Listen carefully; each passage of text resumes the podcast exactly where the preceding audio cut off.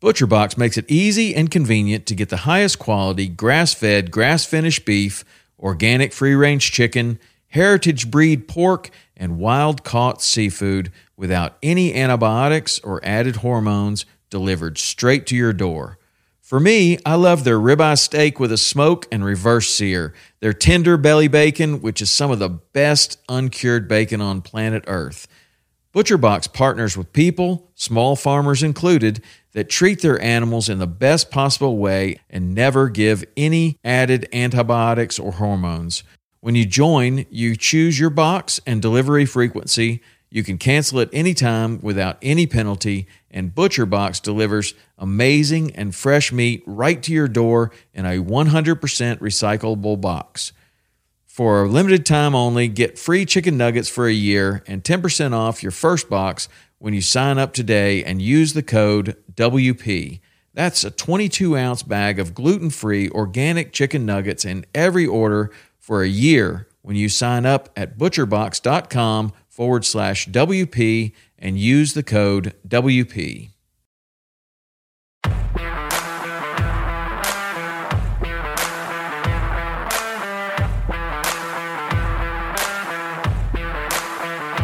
Welcome to Western Contours Podcast, sharing experiences, providing insight, and looking for solutions to become better hunters. We talk gear, on and off season preparation, tips and tactics, conservation, and finding inspiration in the outdoors as sportsmen and women. Thank you for joining us as we share our love for all things Western hunting. Hey guys, I sat down with Brady Retterath. We get into his family and the outdoors shit that gear junkies pull, and uh, yeah, just getting it done out west. Enjoy the episode.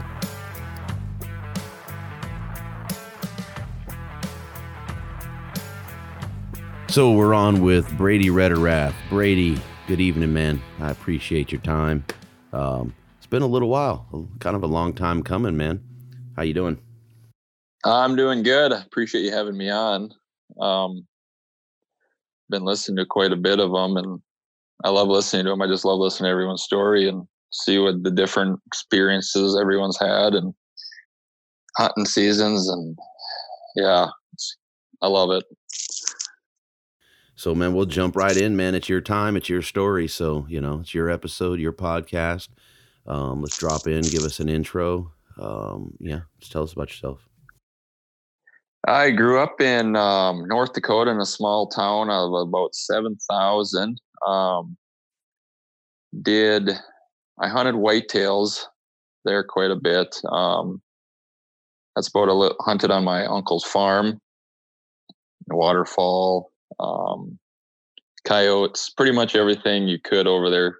When I wanted to hunt mule deer and stuff, I headed out west. But um, grew up there my whole life. Went to college, um, actually right in about 60 miles east into Minnesota.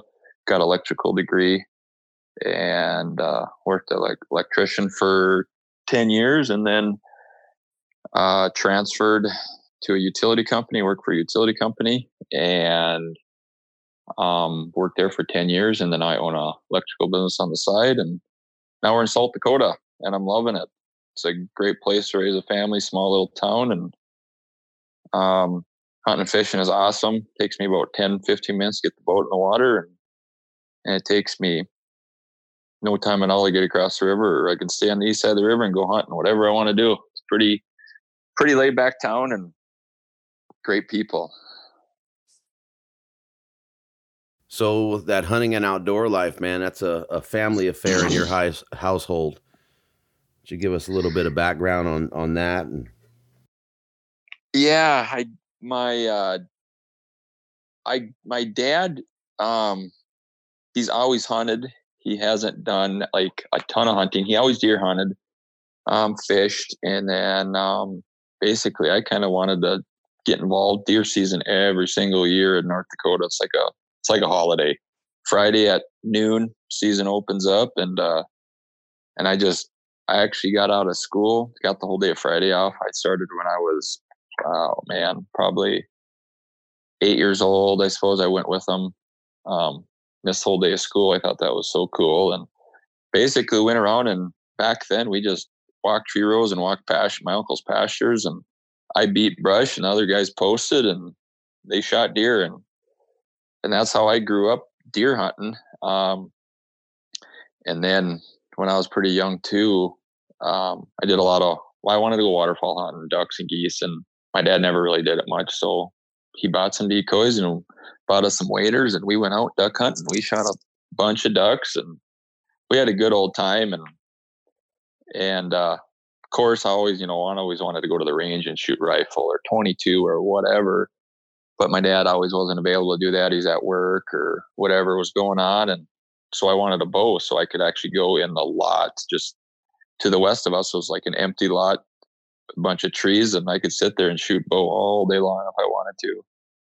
So yeah, and then my uncles, they did a lot of hunting too. They hunted out west a lot, and that's where I kind of um, started getting involved more in hunting out west and mule deer. And once I shot my first mule deer, man, I was hooked. I just something about that, something about mule deer. I love hunting whitetail, but mule deer has been passion of mine for such a long time, and and uh, so yeah, I mean, we just I grew up in a family that's kind of my dad hunted, but it wasn't like we never went to the mountains and hunted much, and but we just basically stuck around the North Dakota and did that, you know, whitetails and ducks and geese and coyote. That's about what we did, and then once I got a little older, I was like, I want to hunt out west and shot my first deer with my bow out west, mule deer. And um, my first rifle deer was a mule deer. And first hunt ever would have been, yeah, when I think it was 12 years old, my great uncle had a little cabin in the Badlands, Western North Dakota. We went out and hunted. And oh man, that was that was amazing. I mean, you wake up in the morning, you're in the middle of the Badlands, and you're seeing mule deer, and that's God's country. It makes it's just something that. So then after that, every every year I went out archery hunting it's tough to draw a rifle tag out there. It was a as a youth you could draw you could get it was a, at that time you could um um it was statewide. You could basically go where you wanted to go but that's kind of changed from then so. But yeah. So if hunting's always been with me. I've hunted my whole life. Um my dad's always hunted most, you know, mainly stuck to that rifle deer season in November and kind of just carried it on. And now I love it. It's all I want to do. I don't even want to work. I just want to hunt. you and me, man. You and me. but you guys, I mean, you guys hunt a lot. I mean, your your family is always out. Um, the wife is always out. Um, you guys are constantly in the woods, man A little bit envious of that. Well, I, yeah, whether I almost felt like you when I was little is like, gosh, you watch these, you watch East, Eastman's Hunt Journal, and you'd watch Realtree Outdoors. You're like, is that all these people do is hunt all the time? Boy, they're going here, they're going there, they're hunting whitetails, they're going mule deer hunting, they're hunting elk. It's like, man, I want to, I want to be able to hunt more than just that opening weekend of deer season, and then, well, I've I found the right woman, so that kind of made things a little bit easier. She kind of followed in my footsteps and wanted to enjoyed hunting, so it kind of I was super fortunate to have that get her involved in that, and we do hunt. Um, we do hunt actually way more now that we moved to South Dakota. It's just the opportunity here is just crazy. I mean, we can get multiple deer tags, antelope tags. We can get a reservation tag. I mean, we get a chance at an elk tag out west in the Black Hills. Um, yeah, so it's, I mean, turkey tags, everything. So we get, I mean, yeah, we, and it's not very far. I mean, Kristen only takes her 10 minutes to get to the Berlin here this weekend when she went turkey on. I mean, she's, it's, it's, um, it's close and I like that where I can just get in the truck, grab the kids. We can all go out. If I'm only going to be gone for half a day, it's not like if I live in a big city, it takes me two hours, three hours just to get out of town or get to the get to the mountain or something. But I love the mountains too. I would love to live out there, but this is kind of where I'm at for now, which is fine. I'm totally fine with it for now. I just this is uh this is home for us. Heck yeah, man. I don't I don't yeah Doesn't sound outside looking in. Doesn't sound like it can get any better, man. How yeah, did, I know it's.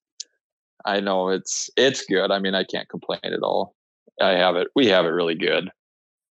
I've been super fortunate with good, healthy kids, awesome wife, and they all love being out the all being in the outdoors. We shot bow. I mean, I went out. My wife's actually in Phoenix right now with her family, but uh, right now, but my uh, my two daughters and my son, we went out to the archery range on Monday and we shot. And we was, they're like, "Well, how long can we stay?" I was like, "We can stay out here all day and all night if you want." I said, "You should just keep shooting." So yeah, they love being outdoors, and my youngest one heard some turkeys, so I put her up on this little bench, and she was looking through turkeys through binoculars, and I love it. She looks at it and she just is like, Dad, remember that time that turkey like lifted his fan up and then put it back down and then gobbled? And I'm like, I sure do. I just love it. She's awesome. I love that she I gets... love watching the stories and stuff with her on there, man. she's comical. Oh, she's the cutest little thing. So yeah, we are super fortunate with. I mean, you know, if the kids don't like the outdoors or don't want to do hunting when they get old, that's totally fine. That's you know, I'm not forcing them into it, but that's kind of what we do, and they enjoy doing it. I just love seeing them out there. How did the 2018 season look for you guys?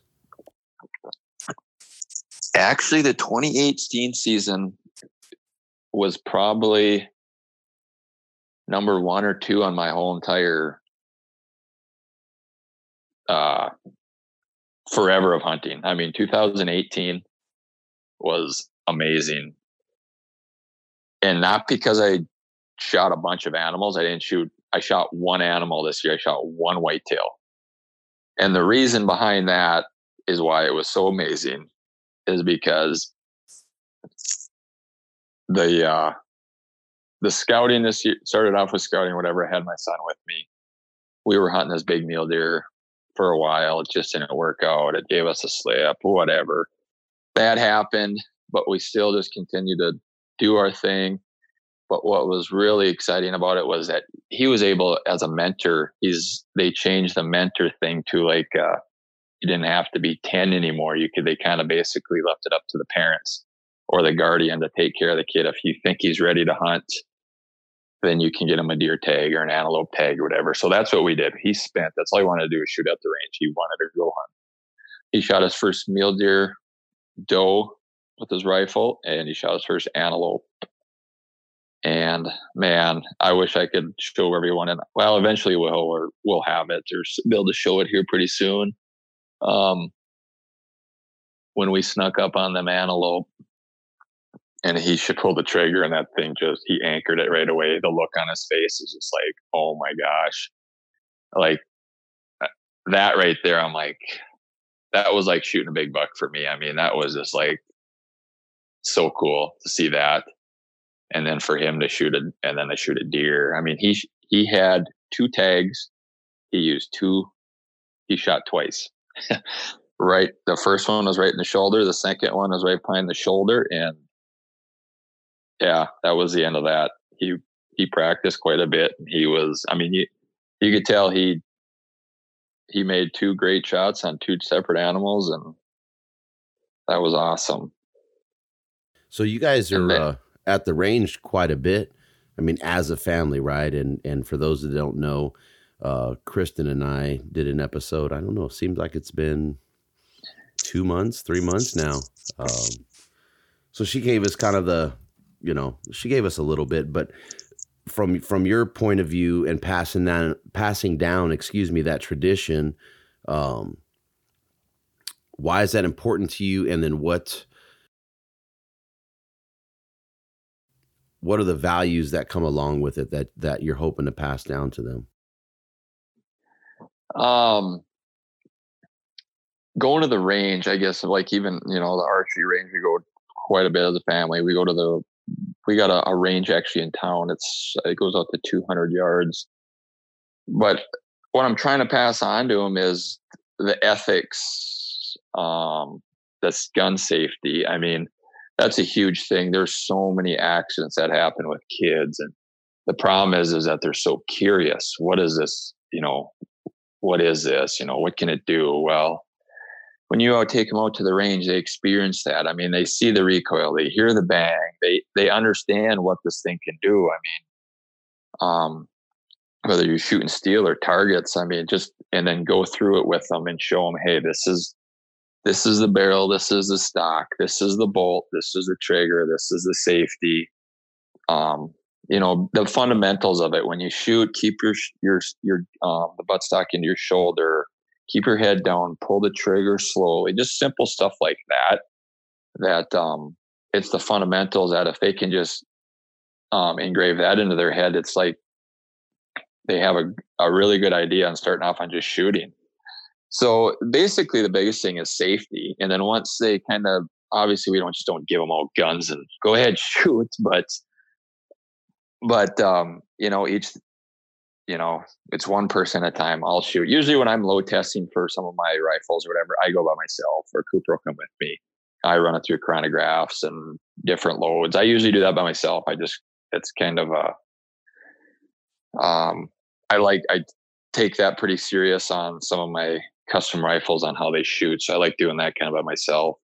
Just so it's it's just kind of a lot of work keeping track of numbers and velocities. But yeah, one kid will shoot, the next one will shoot, and we just kind of take each other, take turns, and and uh, they love it. I mean, they'll one will sh- shoot 22, 17, 223.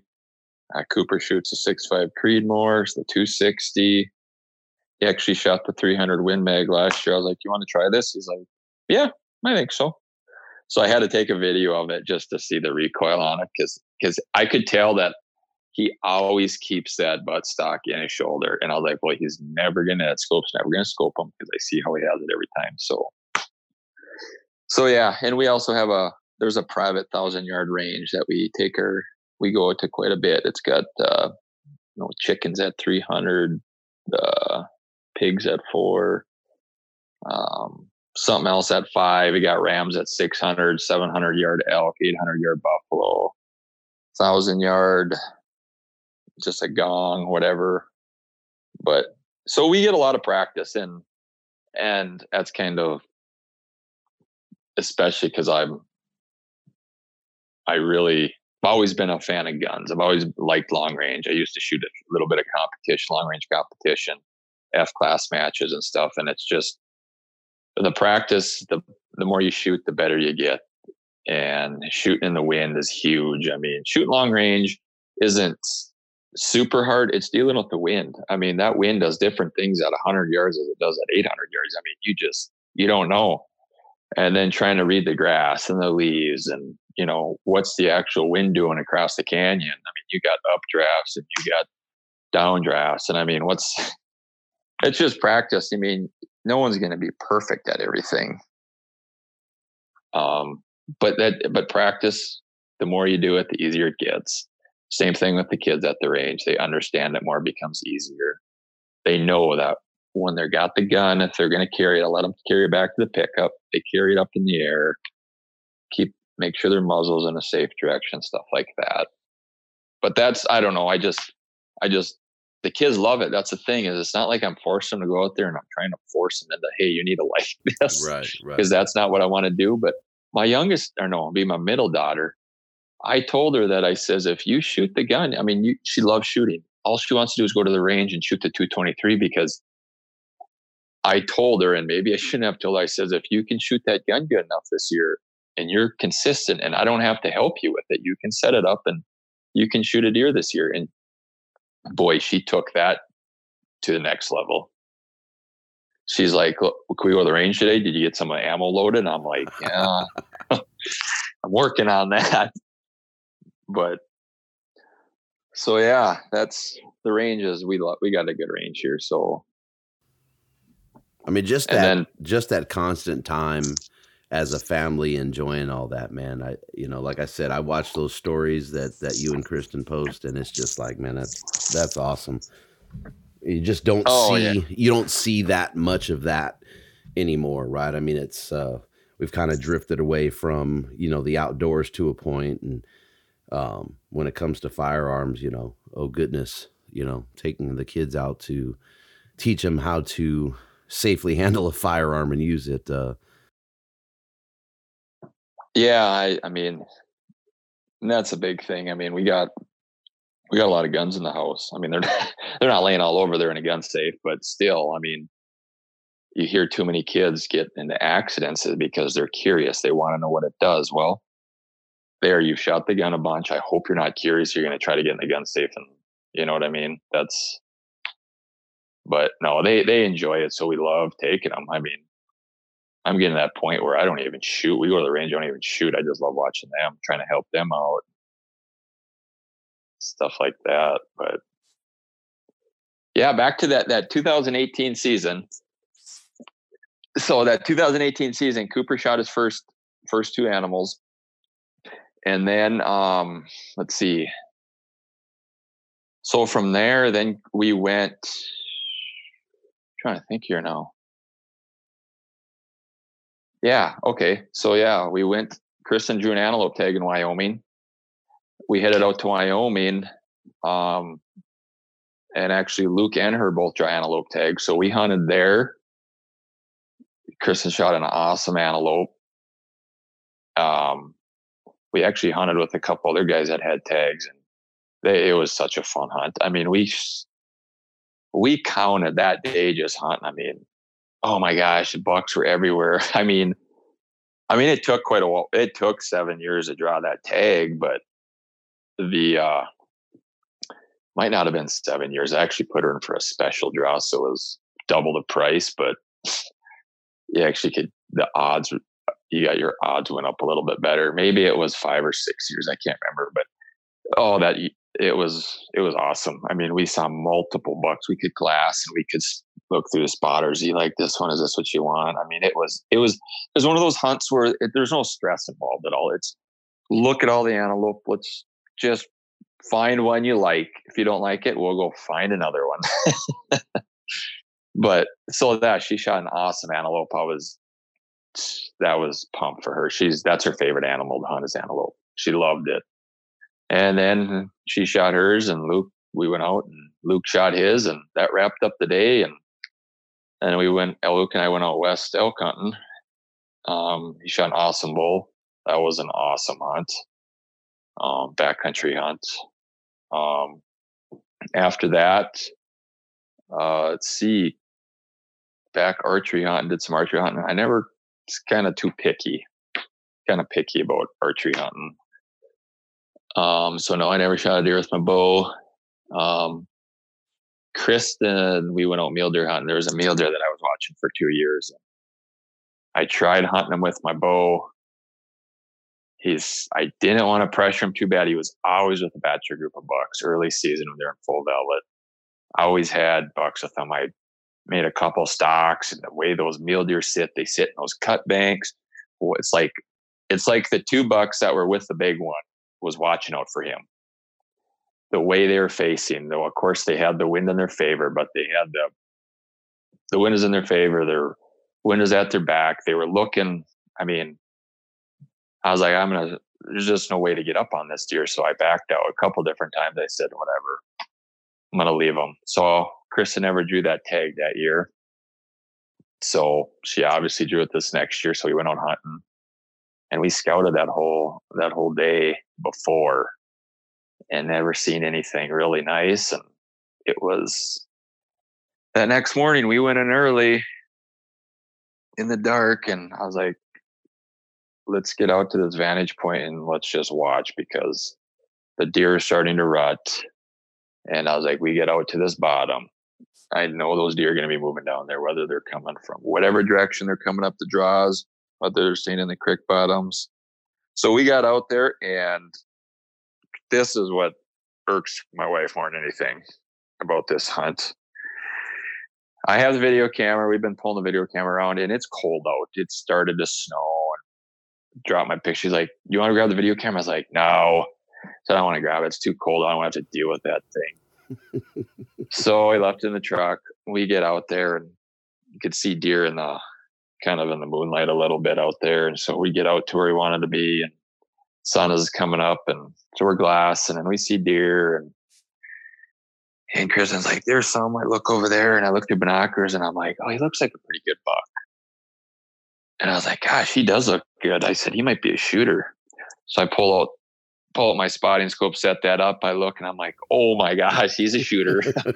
he's a shooter. I said, oh man. So then we kind of we wanted to get onto the the south end of this point so we could see a little better. So then we kind of crawled over there and all of a sudden, boom, he's gone. I'm like, oh great. So I knew he was in this cut somewhere along this creek bottom. I was like, let's just wait. Waited and waited. And I was like, I don't, he's in there somewhere. I know he is. I said, we can either sneak up it's going to be a quick shot. I said, let's just wait. I said, he's not going nowhere. He's going to stay in there. And of course, you know how those deer are. They you sneak up on one way, they somehow see yours and they're gone the other way. So we just waited them out, and the does he was with got up and they moved, and small buck went with them, and and uh, we heard some gunshots. And I think where I seen him during archery season the last year and a half, was about a mile, two miles north of it where we were at. And he come out and I was like, oh my gosh, there he is. And he just stood there and I'm like, I ranged him. I was like 700, 700, I was like seven or 800 yards. I'm like, that's way too far. You're not going to shoot that far. She was just shooting the six, five Creedmoor. And we shoot at that distance all the time with that gun. But I was like, no, we can't. And she's like, I'm not shooting that far. That's way too far for, you know, pre- what we practice. She's practiced lately. So we waited and the thing just started kind of walking and walking. And I'm like, God dang, I should have brought that video camera. I knew it was coming. and uh, I mean, for like 20 minutes, this deer just slowly walked towards us. And I'm like, oh my gosh, he's at 500. Then he gets to the fence, and I'm like, okay, get ready. Jumps the fence. I was like, he's at 400. I was like, okay. He just. I was like, hey, dial 400. I was like, the wind is like got a five mile an hour wind. I was like, I was like, okay, hold on, he's coming. he keeps coming, and I was like, oh boy. And this is when I'm really getting like, this isn't even my tag, and I am so nervous. I haven't had buck fever for, like that for a long time since I remember being in a tree stand in North Dakota, and I was shaking, and I mean, I was shaking, and this deer keeps walking, and I'm like, oh my gosh, he's at 300 yards he gets to 250 and i was like hey kristen dial dial dial. And um, she's like i can't get a good rest. I'm like oh my gosh. I was like oh my gosh get your pack move your pack or something. And i'm just freaking out and she's i was like get that bipod up on your gun or get up on your pack. I was like move the pack move the pack move the pack. She's like i can't. I'm like just do whatever you gotta do. And this deer just kind of knew exactly where he was going I arranged him again and I told her her dope and she dialed and the thing I kind of kind of made a gave it the old eh like that and he stopped and she hammered him right behind the shoulder and just he took two steps and tipped right over and I think I had enough adrenaline I could have done a full backflip. I'm pretty sure I could have. It was it was intense. That was one that was one of my favorite hunts I've ever been on. So how much grief did you catch for not ke- uh, getting that video camera on that? I still do. She brought it up uh, about last week. She brought it up. We were talking actually when a buddy came for turkey hunt. He's we were talking about, and she's like, "Yep, Brady could have had that on video, but he forgot to damn bring camera. It was too cold." She goes, "He didn't want to bring it." As she's dressed as a marshmallow, heated vest. Oh yeah, she's got 17 layers on. Yep, he, he could have pushed her off a cut bank and she would just when I got hurt, she had the merino wool on, she had the heated vest, and she had I don't even th- I don't know how many layers. I just know it was a lot. And then she had to use my puffy coat underneath that, and then her coat on top of that. Oh well, she got it done though. I'm gonna say whatever it takes to get it done. She did. Yep. So I was pretty. I was super pumped. And then the pack out she carried the horns. I just caped it all out and she carried the horns. I loaded everything up. I was like, you know what? I got enough adrenaline. This weight isn't going to affect me one bit. So I carried everything, loaded all in my pack, and I carried it all back. So that was that was a lot of fun. And then uh, Luke, Wyoming elk fever came from Wyoming, and uh, who's that? We, uh, I don't know, just some Joe Blow I met one day. Um, yeah, we we put 300 inches of whitetail horn on the ground in uh like 32 hours. and we weren't coming, and that's yeah, I don't want to that I don't want to sound arrogant or anything, but that it was just we wanted to we were looking to you know shoot some mature deer, and I wanted I wanted him to have a good time as a first time hunting him hunting South Dakota for him, and it was a lot of fun. There should be a rule against you two hunting together. More shit dies when you two hunt together than I think I've ever seen. I mean, oh, yeah. I don't unbelievable. Yeah, I don't know. He's. I think we got good luck together, but when we go out west, he is the the mountain guru. He just has got. We're going this way. I just kind of fall like a puppy dog. He's he's it's like all them he knows where they're at but that's that's been a cool experience with him too. Though I have learned, I've oh elk hunting since I was a little kid. It's just kind of been, love it. Never, I didn't shoot my first bull till, see, three years ago. I went to cut.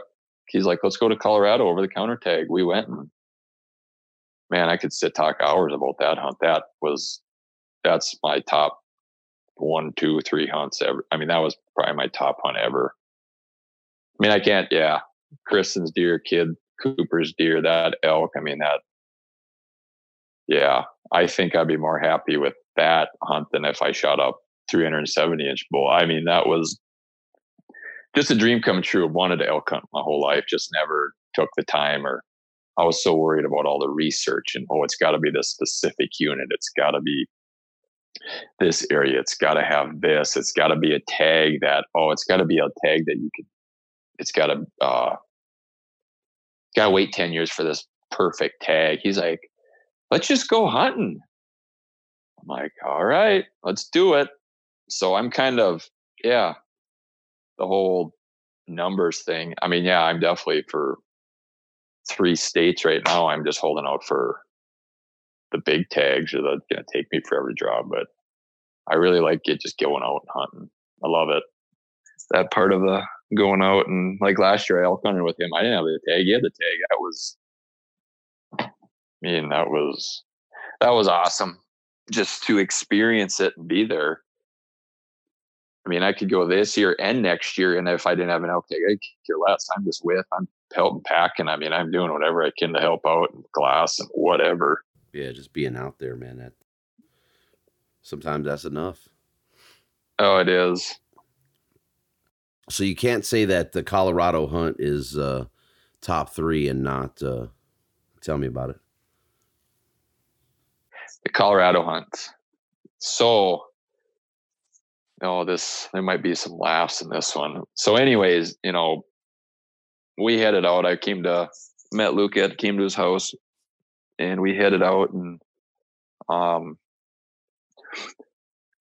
yeah, so we basically set up wall tent and got to a vantage point in the morning and glassed and saw elk. So we went around and hunted and and I never hunted ever this hard in my entire life. This first day, I'm like, oh my god! I know. I kind of just. It doesn't matter what it is. It's just like I got to finish the job. I got to do it. I don't care whatever it takes. I'm going to do it. Well, I did, but by the end of that day, we put on gosh how many miles it i couldn't believe it i think it was 13 miles 13 or 14 maybe a 16 i can't remember. It was a ton of miles. And we saw elk and it the one we got up got up to one and i couldn't make it happen. And then we tried to move in on them and there was a i mean a very nice bull. And this was october 20th and this thing just started screaming and i'm like oh my gosh he's at 80 yards and you can't see him. And i'm like oh wow this is exciting and then it got dark on us so then had a two hour hike two three hour hike back to the truck and then from the trailhead. We just went back to camp. But on that way out, I'll never forget this. On that way out, it was up and it was down and it was up and it was down. And I, the elevation that we went, I was like, holy cows. I got to about, we got about to a mile, probably a mile and a half from the truck. And it's like my legs, like you just got done doing 150 reps doing squats. And it's like you can't even, you almost got to put your hand on your on your quad and push up to show you get the next step in. And he's like, You need a break? I'm like, Yeah, I need something. I didn't have no food left, had a little water, and I'm starving. So I didn't, you know, I didn't think I needed a ton of food. And I get back to the truck and my wife vacuum sealed some brownies. She made some homemade brownies. Get back to the truck and I ripped that bag, vacuum seal bag open so fast and I stuff that brownie in my mouth. And I eat it and I was like, oh man, I'm good. Get back to the wall tent and it's like, I feel like garbage. I'm sitting there and looks like, you all right? I'm like, no, uh uh-uh. uh. Like, what's wrong? I was like, I feel horrible right now. I feel so sick. I unzipped that wall tent and I walk outside and I just let loose and all the brownies came up. So Luke tells my wife every time we go out, head out west, he's like, just don't pack any brownies so yeah, I think it was that's the next day or the day after we shot that five point bull and um pack the pack part of it out the first evening or that evening and um had fresh back straps and tenderloins at camp and went back in and grabbed the rest the next day. And but gosh, the just the stuff we talked about and just the first time I ever hunted with him and just the experience on the stuff that I learned and how tough these animals are. Those animals, I cannot believe how tough an elk is. Yeah, there's something else. They are, yeah, in the mountains. They, I mean, I've been in the mountains before, but that was that is exactly why I hit the gym and I hit the stair stepper because I was all used to be about I got to bulk up, I got to add all this muscle. Well, nah, you really don't.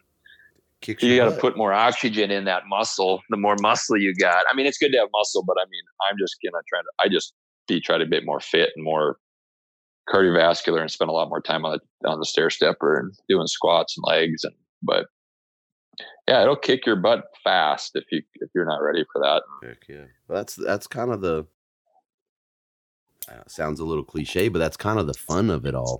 Is is you know pushing yourself just that much further.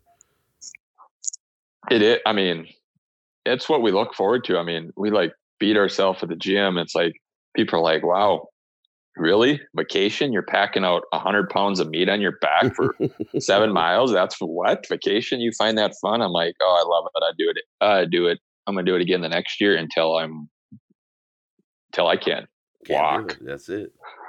If i'm 80 years old and i can get an elk tag and i can't hardly walk that's fine. I'm gonna go to the mountains and i'm gonna drive in trails. I probably won't sink and shoot an elk but i'm gonna be there So, um, you had a a hunt recently, right? Uh, jumping off of that 2018. Uh, since you're talking about uh, Mr. Elifritz, there, you guys just got back from a hunt. Yeah, we we took the kids out to Montana and did some bear hunting, and that was a lot of fun. I'm the kids loved it. It was just that spring bear hunt is you know one of those i really really enjoy this for the reason is that you go through a long winter go through that long winter of dealing with the cold here the wind the just seemed like this winter went on forever. It just never stopped. It was january 280th or whatever day it was of january it seemed like. But yeah um i've got sidetracked here yeah. So the bear hunt was, it was a lot of fun. I mean, we took the kids out, set up wall tent, stayed in the wall tent. Um, Cooper's first time out bear hunting. Um, Ridge's first time out bear hunt. I think that yeah, I think that was his first time out bear hunting. Um, just the experience of even just camping in the wall tent, sleeping on the cot, chopping firewood, getting you know cooking off the wall tent stove. Um, just letting them glass and watch, you know, see some bears and watch them and just being out there. I mean, it was, I don't know. Oh, and I remember us kind of at is that er, that bear hunt. Just yeah, going through that long winter, and then as soon as winter's over, it's like, man, when's elk hunt getting here? When's deer season starting? Well, that bear hunt kind of fills that void. Gets you, yeah, it fills that void big time. So it's you know, I was just at the mountains for a week, and it's like, man, that felt good. I can think about that and think about that, and pretty soon it's gonna be like, oh, I guess elk hunt's gonna be here pretty soon, and so yeah, that's why I like it. It really splits it up really, really good, so I can kind of don't have to wait so long to get back out to the mountains. But that was that was a great hunt. We shot both our um, both of the bears the same day. Well, I shot mine in the morning. He shot his in the in the evening, and man, it was it was some rugged, steep country. I saw those. excuse me. I saw the videos. Um, and it. I mean, it was. It had to be the one hill I saw you guys on had to be every bit of fifty five percent grade. I mean, it was just that one where like where Luke shot his. Holy buckets! Your knees like you had to put your hands out to go up it. I mean, your knees were. Oh, it was. It was it was very it was steep stuff but yeah and then throw some throw a bear on your back and then help the kids up yeah, i was gonna say two little kids. slipping and sliding and yeah. But that goes right back to my point man where you guys should not be allowed to hunt together because that was what the second day? Yeah. Right so second day you guys drive for you two states away Luke is a state away, and uh, yeah, second day you guys go over there and and uh, nail bears the same day. Yeah, that we the first night out. We actually set that first evening. We set up camp and went out, and we were driving in and actually set up camp. We were gonna head out and gonna go park the truck and start. And I we seen one, and he was just wasn't very far couple hundred hundred yards and yeah, that one didn't work out. He just disappeared. But then we we found we found um a sow with cubs, uh, a chocolate, and that was really cool to see. But obviously, you can't hunt, you can't shoot a cow or a cow, a sow with cubs. So we just kind of watched it, enjoyed that, and uh, Luke's like, "Yep, we got come. We're gonna come back here in the morning and yeah, he was right. That's where that black bear is I shot. About a quarter mile. Beautiful bear, man. I mean, looking at the pictures, that was when you picture a, a black bear. I mean, he was like the epitome of of what you envision mentally. I mean, just the the muzzle was just that that beautiful brown and just that nice dark color. Oh, I know, I love that. It was a beautiful that, bear. That brown is like I got was it two years ago? I went out I can't remember, it was two or three years ago. I went out to Montana, I get um, on a bear hunt, a spring bear hunt, and shot one, and it was pitch black. The face was pitch black, and I got the um, like a three quarter mount above my fireplace and the paws on a rock and stuff like that. I really like that, but I really like this one a lot better. That brown on the face and stuff, and and uh, like Luke and I were talking on the way out or after we're setting up tent, and talking about how he wants one with a big white star. And uh, so after I shot mine, we get up to it and looking at it, and we try to. It, it was a big bear, and he lifts the one leg up, and he's like, "You shot my bear!" big old white star on it. He's like, "That's my bear." I was like, ah, maybe you should have shot this one then. I would have waited, but oh well. It was it was super it was still super cool, but so yeah, he's at the getting tanned right now. I go I'm starting to run out of wall space. I don't know what to do. Told my wife she's gonna have to move the china hutch in the garage here pretty soon. So, uh, state to state, man. I mean, it, that sounds pretty constant, right? Have tags will travel. It's just chasing opportunity for you guys. I mean, you know, if you if you have the time and everything, you're just getting after whatever opportunity. And most of it's OTC, right? Yeah. Um, the only OTC really I've been on has been Colorado. Um, um, yeah, see, like a lot of them states kind of I wanted to hunt other states, and then uh, like you know that that guy we've been talking about once in a while, that Luke guy, he uh, kind of helped me along with some of them other Western states on applying and what to you know look for and stuff. So we kind of just been, uh, you know, if he puts in for unit, I might put him for the same unit. You know, we're not pro- no way we're probably ever going to draw the same time.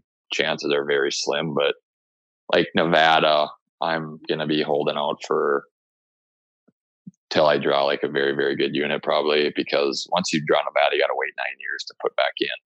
So that'll be a once in a lifetime hunt. The Utah hunt will be probably once in a lifetime for me.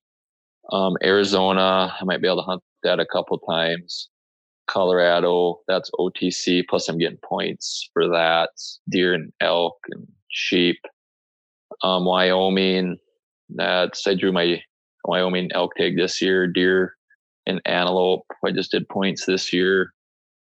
And then South Dakota, Montana, I'll probably put in for elk tag again next year. I didn't do it this year, but but yeah, I mean, and I thought about Idaho for over the counter, but I got so many into so many so many different states right now. I'm just um I'm just kind of figuring out when I'm going to draw and trying to figure that out and then trying to work it with my wife. So it always seems like we were talking. If I'm on an elk hunt, she has a hunt. It's like they always go on at the same time. So I'm trying to work it in so so she can have a western hunt too, and I can maybe take a year off or maybe not go on two hunts or three hunts a, out west a year or whatever. But so then plus, yeah, I'm also going on a mountain goat hunt in Alaska here in a couple years. So I'm super pumped about that. That's kind of can um that'll be a, a lot of vacation time spent on that hunt. So so yeah, so Alaska's I've been there once and I want to go back really bad. Yeah, so we kind of talked about that, man. So I've been uh itching for that caribou. Um so I started looking at everything and uh that one uh the one email you sent me, I was checking them out. So I'm going to reach out to them and see what they have to offer and, you know, how that goes down. Yeah, I think, yeah, they're a th- pretty great company. I think I haven't hunted with them. I've heard a lot of great reviews from them or from other people. After that hunt I had up there, I did multiple hours of research. And that's the hard part, right? I'm and so so everybody knows the backstory is I'm looking for uh, an outfitter basically to do a either a drop you know drop camp or basically fly in, drop you off at one of their camps, or just you know full on fly in, drop you off DIY. And uh, Brady reached out and said, "Hey, I was up there. I used you know X Y Z, and it was horrible." uh, yeah, so yeah, there's the backstory on that one. So I got I got lucky because I was I was literally a day off of pulling the trigger. Yeah, that's that's the tough thing. You'd think people that are in that hunting industry or just you know in the guide stuff that there would um they would be and I'm not saying it was a horrible, horrible hunt. The logistics were uh, were crap um, I didn't do my research enough. That's a thing. And I basically got dropped and into a camp that was there for two weeks and the caribou just, they just dropped, continue to drop people off in the same spot. And I talked to multiple people that when I was flying, when we landed, we talked to them, they didn't see any caribou. And then even when I got out, talked to a few different groups, they didn't see caribou and they're, uh, I mean, it was still, a, it was a great experience. There, I went there with my dad and I had a great time. I mean, it was by no means it sucked. It was it was it was a great experience. I'll say that. It was expensive camping trip. But I was going to say, well, that's the problem uh, with it. Uh, I know it's, and that's, but yeah, I mean, I always I seen a cow calf, and I seen wolves, I seen grizzly bear, I seen moose, but I mean, they tell you it's a 95% success rate on this people I talked to. And then I did some more research and talked to and heard a bunch of rumors. And I contacted them and contacted some other people. And and then once I started hearing the real stories, and I was really nervous about it. And I tried to back out of it and get my money back. And so I just went with it. And it is what it is. Oh, I'm going to go back eventually to shoot a caribou, but but I did talk to a guy that used to, you know, we actually met in Anchorage on our way back, and he worked for the Game and Fish, and he took care of all like people to make sure their guy license are up to date and their pilot license, I think, and all that. Say if someone had a hunt where they the outfitter didn't show up, stuff like that, he goes through all that, and I met him after after that was all done, and you'd be surprised. He goes, you have to be super careful. I mean, not saying just Alaska, but even any other Anywhere. state. But yeah. He said that there's a lot of times where he did a case that same year that I was up there, the year before, I can't remember, that a guy spent thirty thousand. I think it was thirty or thirty-five thousand dollars. It was on a Dall sheep hunt with, a, I think, a caribou or bear combination or something like that. He spent thirty plus thousand, and um, hired, you know, the guy to drop him off to this cabin or this place they were meeting. The outfitter never showed up, and he was out thirty-five thousand and had to call someone to come pick him up. And then, yeah, he never even hunted. And I don't, I mean, I don't even know how I'd take that. I don't even, I don't like, I feel awful for the guy. Yeah, I do too, but I know how I would take it. yeah, I don't uh, want to find that guy. yeah, exactly. I mean, thirty thousand bucks, man. That that's not a a small. That's a full a full lifetime of spending for guys. Some people to do a hunt once in a lifetime hunt. I mean, it all depends on what's people's income. I mean, not people can go on a thirty thousand dollar hunt every three four years, or I can't. I can't afford a thirty thousand dollar hunt. Hell no. But I mean, so you kind of almost feel bad for those people that end up like that. I mean, poor guy. And I mean, I, I mean, you could do the research, right? But you know, you start itching for something, and a guy sells you a dream. That's that's really what he, you know, what he sold them. I know. It's horrible, man. Yeah, that's yeah. You know, if a guy is able that's to put the, away, oh, sorry about that. No, go ahead. I was going to say if a guy is, is able to put away five grand, you know, a year, um, for six years, you know, I mean that's that's a task for a lot of folks, right? I mean, who knows that's... what that gentleman went through to get there, uh, and then have somebody take it. Uh. I'm sure there was is and I was talking to Bob about that too. Obviously, he was trying to, you know, go court and everything, but still, I mean, I don't know how. I didn't even. I haven't talked to him for a while. I don't know how it turned out or what, but it's still just the fact you got to. Then you got to go to court and get a lawyer or deal with all that. It's like, yeah, it's sad that people got to be like that. Heck yeah. I mean, and I've said it before, right? Especially because that guy is probably, or at least started out as a hunter. You know what I mean? He knows what it takes. He got, you know, he knows how, you know, like we said, folks are saving up to do those, you know, once in a lifetime hunts. Just yeah, yeah, it's a that's it, a bad deal. And if he did it that time, you know, he's done something similar, probably not that big to other, for for other people. I mean, I doubt if that was just first little time he's done that whether it was like you know a small caribou hunt or uh, you know if it was just a caribou drop or whatever it was i'm sure it wasn't his first little thing he's screwed someone on. But yeah. got to do the homework though? Oh that's huge. I learned that the hard way but oh well. You look at it you, you know and that's one of the things for me right is i'm looking at it i'm going okay i know i know nothing about alaska right? So to get with someone to have them put you in a camp that's you know supposed to be in the migration path um, plus or minus um, and then just uh, yeah be dropped out and left you know left with nothing even with what i'm yeah. looking at right the one i was looking at is 3700 bucks Um, yep. But even with that, to go and you know, if somebody did that for my thirty seven hundred bucks, man, I would treat it like the thirty grand. You work hard for your money. You're not going to take it like exactly. somebody to, you know. No way, man. Even if it was a thousand bucks, he just took a thousand dollars from me. Yeah, yeah. I mean, five hundred bucks. I mean, money is money. You earn that. I mean, work your butt off. But that's uh, another big thing to anyone else too out there listening. Um, is for those hunts is that you know some of these hunts work awesome for people. Like my hunt was a seven day hunt, one day travel, one day pickup, or one day was in the field, one day was for pickup.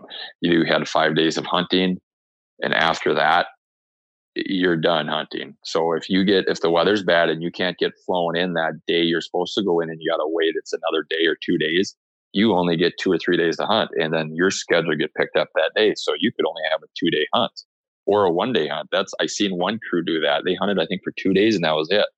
So for those drop hunts, I would recommend like that that company that I emailed to you. I talked to them too, and they said, um, you know, you pick the days. You want to stay there for 10 days, you call us on satellite phone and we'll pick you up. We'll arrange it. We might not be able to pick you up that exact same day you call or whatever, but we'll get you in the schedule. So we'll pick you up. So if I ever went back, I would do that. I would be like, I'm hunting for seven days, eight days till I get my caribou. And another thing too is they say if you don't find the caribou or the caribou, we're not in the migration. They said that they would move you, which is huge. I mean, that's that's a that's I mean that takes a lot of extra work for them to move you. And that's repeat business though. And, and that's the thing, and that's what they told me too. They say you might not be able to get in this first year or whatever. That's because we got so many repeat customers. Well, when you see that, there's I mean, I talked to another company too that did it, and they say um, you probably have about a 10% chance of getting in because they give all the repeat customers first opportunity to book.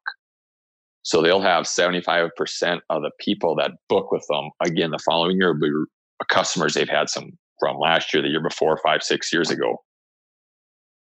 So that's also a good. That's kind of like, hey, they must be good if they're getting them. But well, that drives the price up too. Is the only downside of that, right? Yeah, they were definitely higher. Supply and demand. Yeah. That uh and that's the one. I mean, but what do you do, right? You you take the chance on uh I don't want to call it lower end, but a, you know, yep.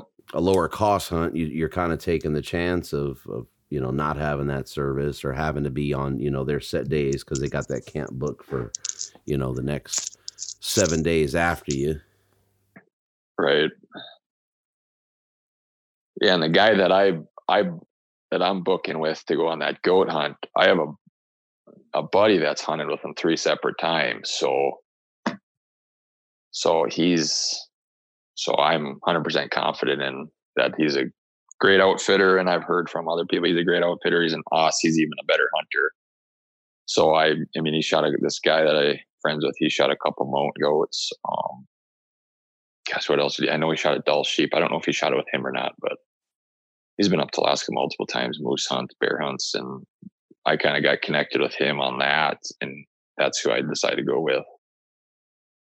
Just because you have someone, a friend of yours, that has hunted with this guy two, three times, and great pilot and great hunter. I mean, yeah, I don't know. It's especially when they're especially when they get to be such good friends. I mean, they talk all the time, so it's like, well, it's hard not to when you know, you know. So I'm going to take a bunch of time of work off, and I'm going up there, and like I said, I ain't coming back till I got a mountain goat on the ground.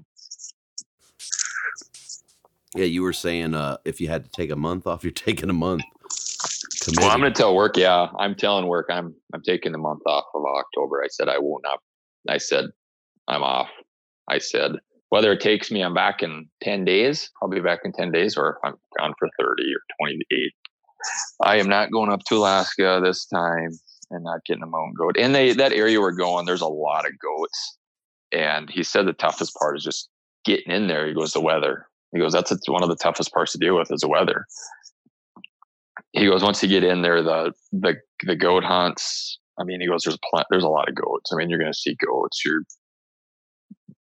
very, very high success rate. You're going to shoot a goat. Well, you're going, so you're going up there with Luke too, though, right? There goes that damn. I think, I think that's our plan. there goes that damn. yeah. So we're again. definitely, they're definitely going to be two dead There's- goats. I was gonna say there, there's two dead goats right there.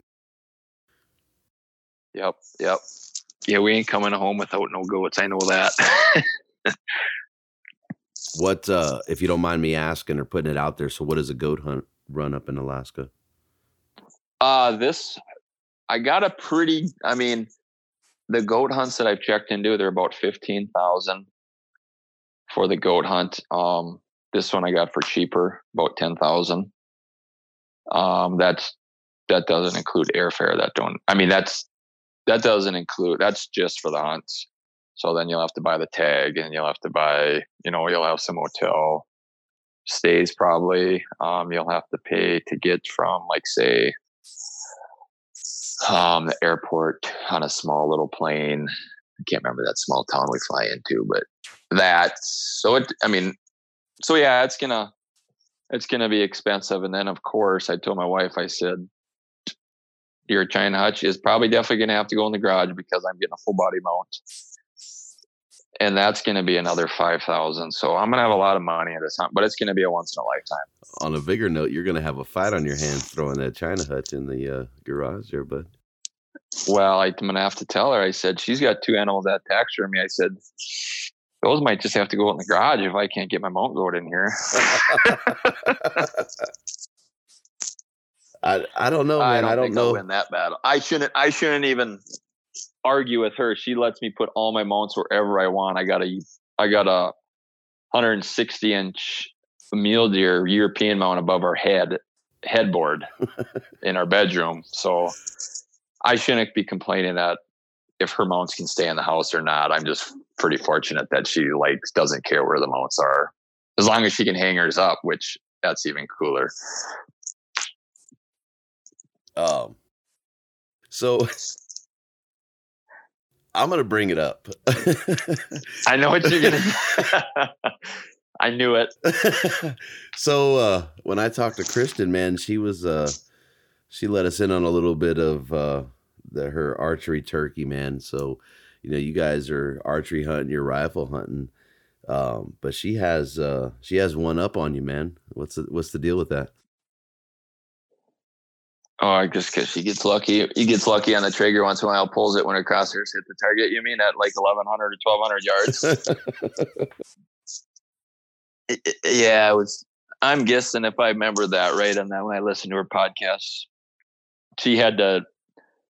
What was it? We went to was a shooting school. There's the gunsmith that's built most, pretty much all my rifles. Um, he put on a long range shooting school, and so we went to it, and I took Kristen to it, and one of the the targets was at it's eleven hundred or something, or thousand ninety or eleven ninety. I can't remember what exactly what it was, but you couldn't use a rangefinder. You had to use your reticle and your scope. So reticle range finding, and you and I, um, I don't remember if she had mil dots or the hash marks, but basically, if you know the the uh, size of your target, and then you can use your mils or your MOA hash marks in there, you can calculate the distance. So she used, I don't remember, two mil dots or two and a half or 2.75 mil dots. And then you, I can't even remember the equation. You take that into, it's like a 14 inch plate or 12 inch plate it was, and you get your yardage. So she shoots, she get, I was like, okay, we're, you know, we had spotters there, they're watching and she shot and I'm pretty sure she hit it her first shot. I'm like, oh, well, okay. And she wouldn't, she wouldn't really say the yardage, or she, it's like she said we were talking a couple different yardages, and um, she's like just looked at her drop chart, and she's like, I'm going with this one. And so then I went. I was like, well, whatever. It's gonna be. She should hit. I'm gonna hit it. No problem. That's not a. So I pull out my scope and I you know, squared up in my um on the hash marks in my scope or mil dots. I don't remember what scope I had on and I was like, okay, I think I ranged, I think I ranged it through my scope. I think it was like 980 yards. Shot. Didn't hear the ring back. And someone's like, you're about six feet, eight feet in front of it. I'm like, what? No. I shot again, dirt again. I'm like, what the hell is going on? I checked the wind. Uh, winds wasn't very windy at all. I was like, yeah, wind's right. I shot again. I missed again. I think it took me four four times or something, or five times to hit it. And I'm like, huh, huh, okay, good job, Kristen. I guess. so, so. Oh, sorry. Go ahead. Go ahead. No, go ahead. So she had some other bragging rights on you too with uh with the archery. Uh, what was that? No. The archery turkey. Oh yeah. Yeah, she can. Yeah, she killed turkeys before I ever did, and with her bow. And I've never shot one with my bow. She shot three turk. No, I think I shot two turkeys, and she shot two or three or four. I don't remember what it is. But we should ask her what happened this weekend. Yeah, I kind of saw some of that, man. Even at the range. She, was on it at the range. Yeah, well, uh, that's yeah. The turkeys were there too, and it was that's public ground. You can hunt that too. And she was decked out in her white blaze white camo and her black pants. So I was like, I don't think we're gonna get close, but let's try it anyways. But I was, yeah, I think I was kind of pulling. Ahead. I was kind of pulling for, but at the same time, I'm like, no, you can't get another one. You can't get another one. Brady's got an arrow one. Yeah, I didn't even. I had a turkey one turkey tag this year, but it was in a county that I didn't even go to, so I didn't even really hunt. It got they got there was a blizzard down there the time we were supposed to go, so we didn't even go. They got like two foot of snow and every single interstate was shut down and we are supposed to go with a bunch of people and meet them down there and that never happened so yeah. Yeah i don't know if i should bring this up about kristen. Too late. You uh, you've you started down that road. Yeah you're gonna have to deal with it either way man so I'm sitting, you know, and all I can think about is when she's out in the blind, did she get a turkey? She seeing them? Are they there? That's all you think about. And she says, "Oh, they're there. They're at 80 yards bedded, and they won't respond to calls, nothing." And uh, pretty soon, I get a text message of a picture. I'm like, "Oh yeah, turkey down." and I uh, open it up and I'm like, hmm, that's not a turkey. That's a broadhead going through the side of our blind. and I'm like, she's like, and I am so pissed. I'm like, ooh. She's like, I had a turkey at 20 yards. And the ground blind was kind of having a little bit of an angle down downhill and she didn't have her broad head out past the window and shot right through the blind. She's be probably mad I brought that up, but that uh... I had to get back at her somehow. I was about to. I didn't want to say it. I did not want to say it, but I was going to say, man, there's a little payback. But I had to tell her. I said, you know what, honey? If I told you all the stuff that I've done when I'm out hunting and I screwed up, boy, I don't want to tell you all that because then you'll bring it up to me all the time. So all I said was, hey, it's okay. I said, you learn from your mistakes. You'll get one. No big deal. And well, she was frustrated, but I've done a lot of dumb things. I've missed deer because I forgot to, I dialed my scope. I never forgot to dial it back down at the range and I'm at 600 yards and I miss a deer at 100 yards. I'm like, what the world? How can I do that? Just stupid little stuff like that. Or one time, Kristen had a hundred and I mean, very, very, very nice meal or whitetail.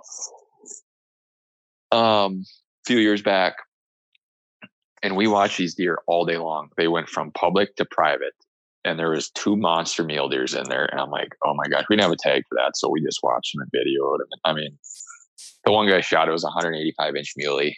Um, the landowner shot it. He goes to our church, saw it, beautiful deer, and there was two whitetails in there, and one one. Oh man, they were nice.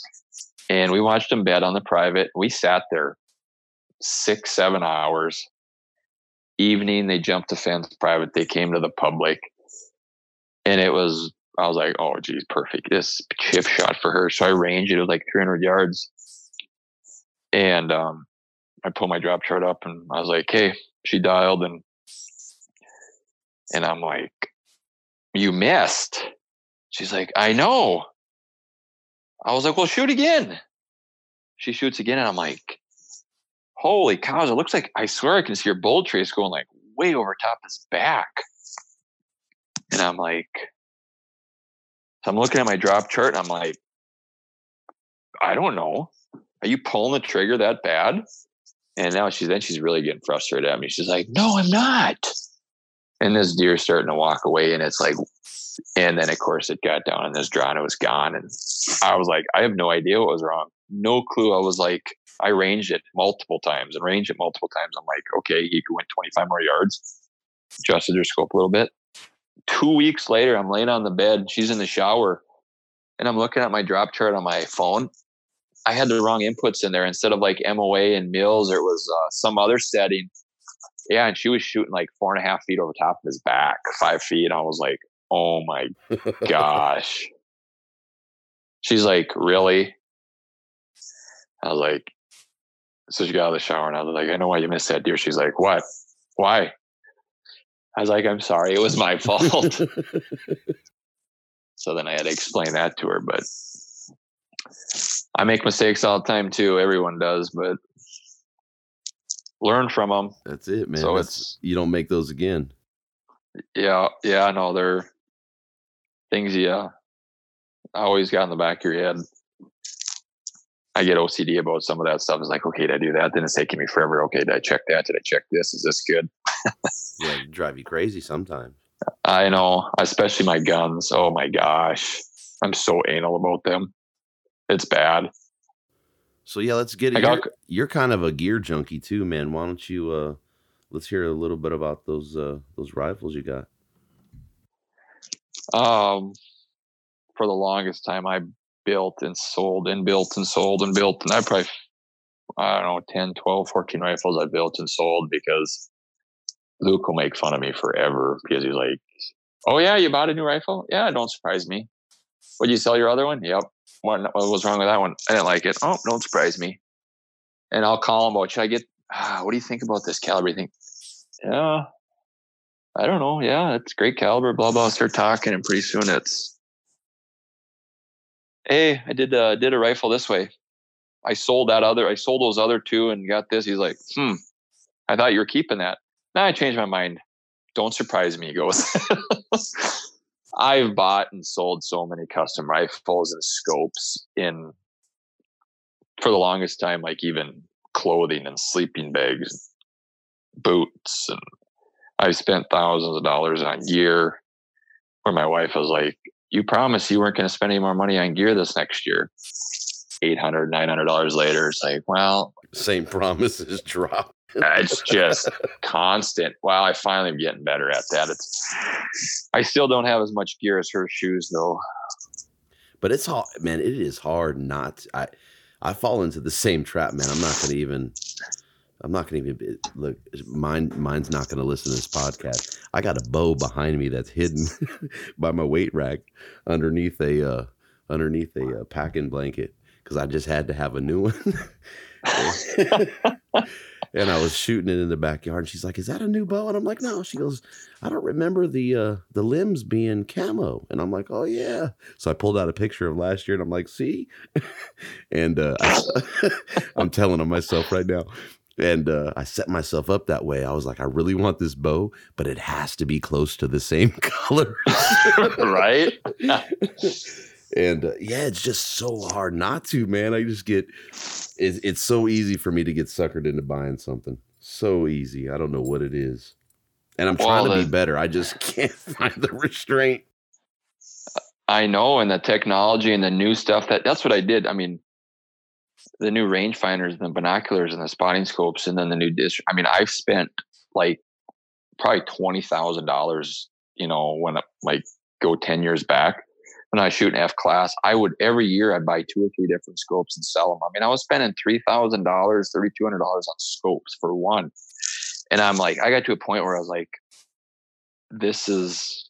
I'd only did two, three matches a year, and then I'm like, you know what? I don't need a thirty five hundred dollar scope for hunting. I don't want that. So I just went back to the. I mean, two thousand bucks, but um, so I downgraded a little bit. So, but I don't know. I'm not. I love gear, but I like. I'm a huge fan of quality gear that lasts, and I. How like would when you? it comes to rifle?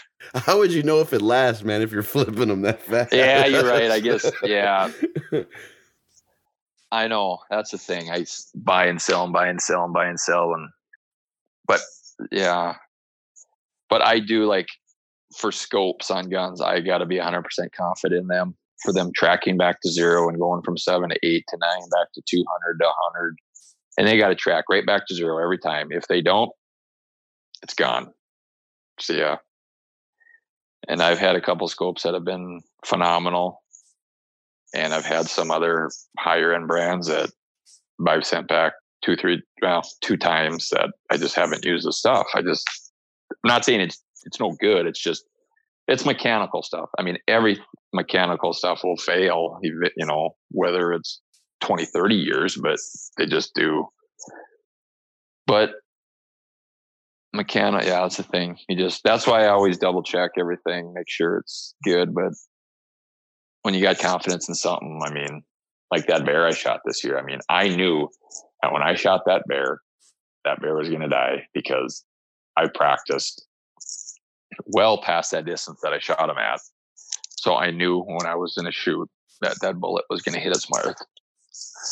So, and yeah, I mean, I've gear, and then especially when you head out to the mountains, I mean, you're the weather changes and you don't have quality gear. I mean, that's you getting yourself into a life threatening situation. I mean, you don't have gear that can dry out or keep you warm when it's wet or protect the elements from you. I mean, you get stranded out there, you don't have you know rain gear to keep keep you dry or or like say uh, a tarp to put up if it's raining out it's snowing out and you got to spend the night and you can't get back to camp or you get lost or i mean gear is expensive but i've always been to that buy once cry once spend the money buy good gear. Yeah buy once cry once i buy once and then sell and buy once again you know?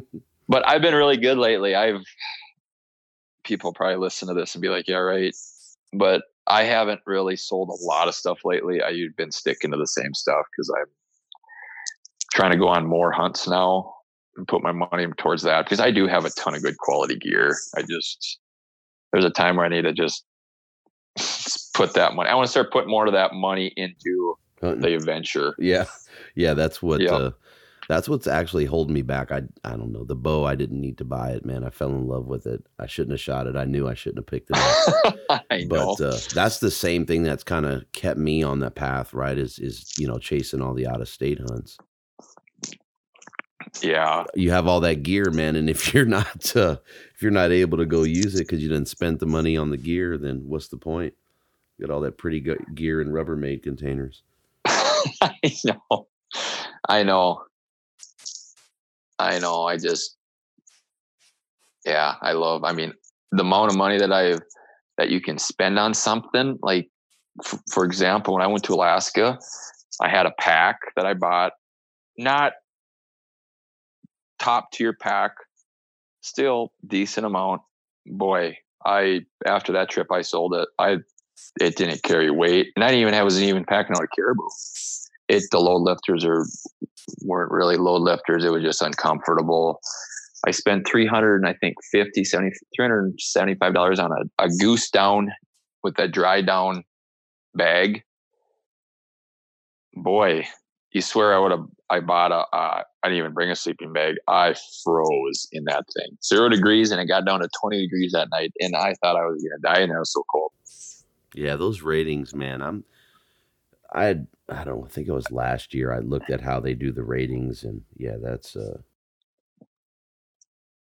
Stone Glacier came out with a new bag, and they they have a good article on um, on the ratings on how they rate them and like the EN ratings on this. The rating they put it is um, some of those ratings that people put on sleeping bag. It's like a zero degree rating, but that's when you're basically before you're in hypothermia mode. They're good for that. I mean, you really got to pay attention on how they rate their bags. I don't think there's like any standard that they have to go by. I don't think.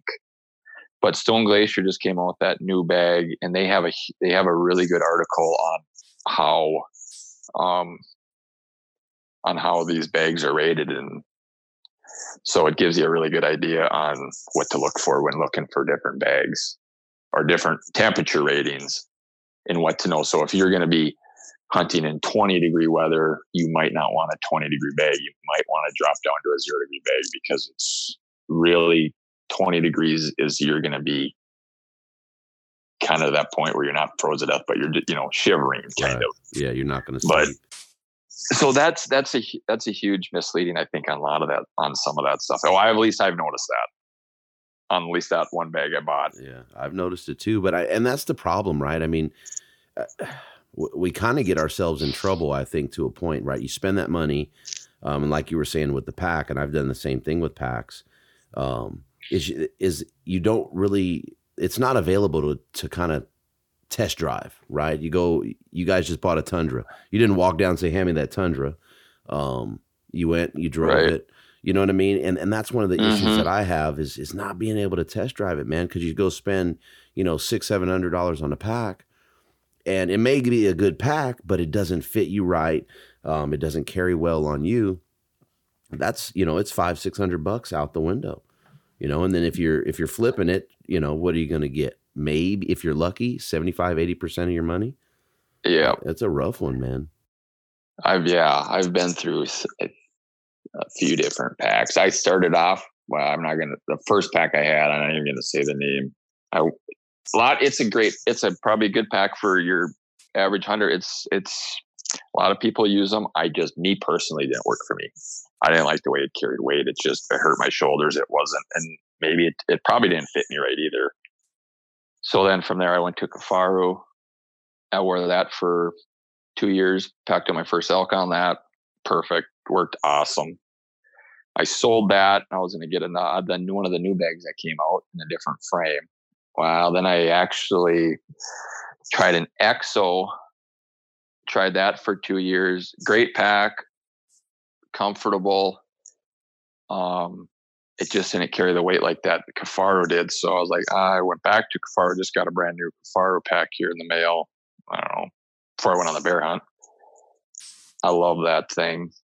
I absolutely love that thing. And but you're paying you're paying for it. The nice thing is that everything is custom fit. I mean, you got you gave your measurements on torso length and everything. I mean, they're made they're specifically can be custom designed. The straps can be different. They can cut the straps different. The waist belt, they can, it's amazing the adjustments they can make on them. And um, the customer service I've had with them is phenomenal. I just actually ordered a, before we do this backcountry elk hunt next year, I just ordered a, the sawtooth teepee and then that titanium stove. So that, because we used one last year, we used a teepee and a stove last year. And that was Luke, Luke and I were talking. We're never, we would never go back out there without one.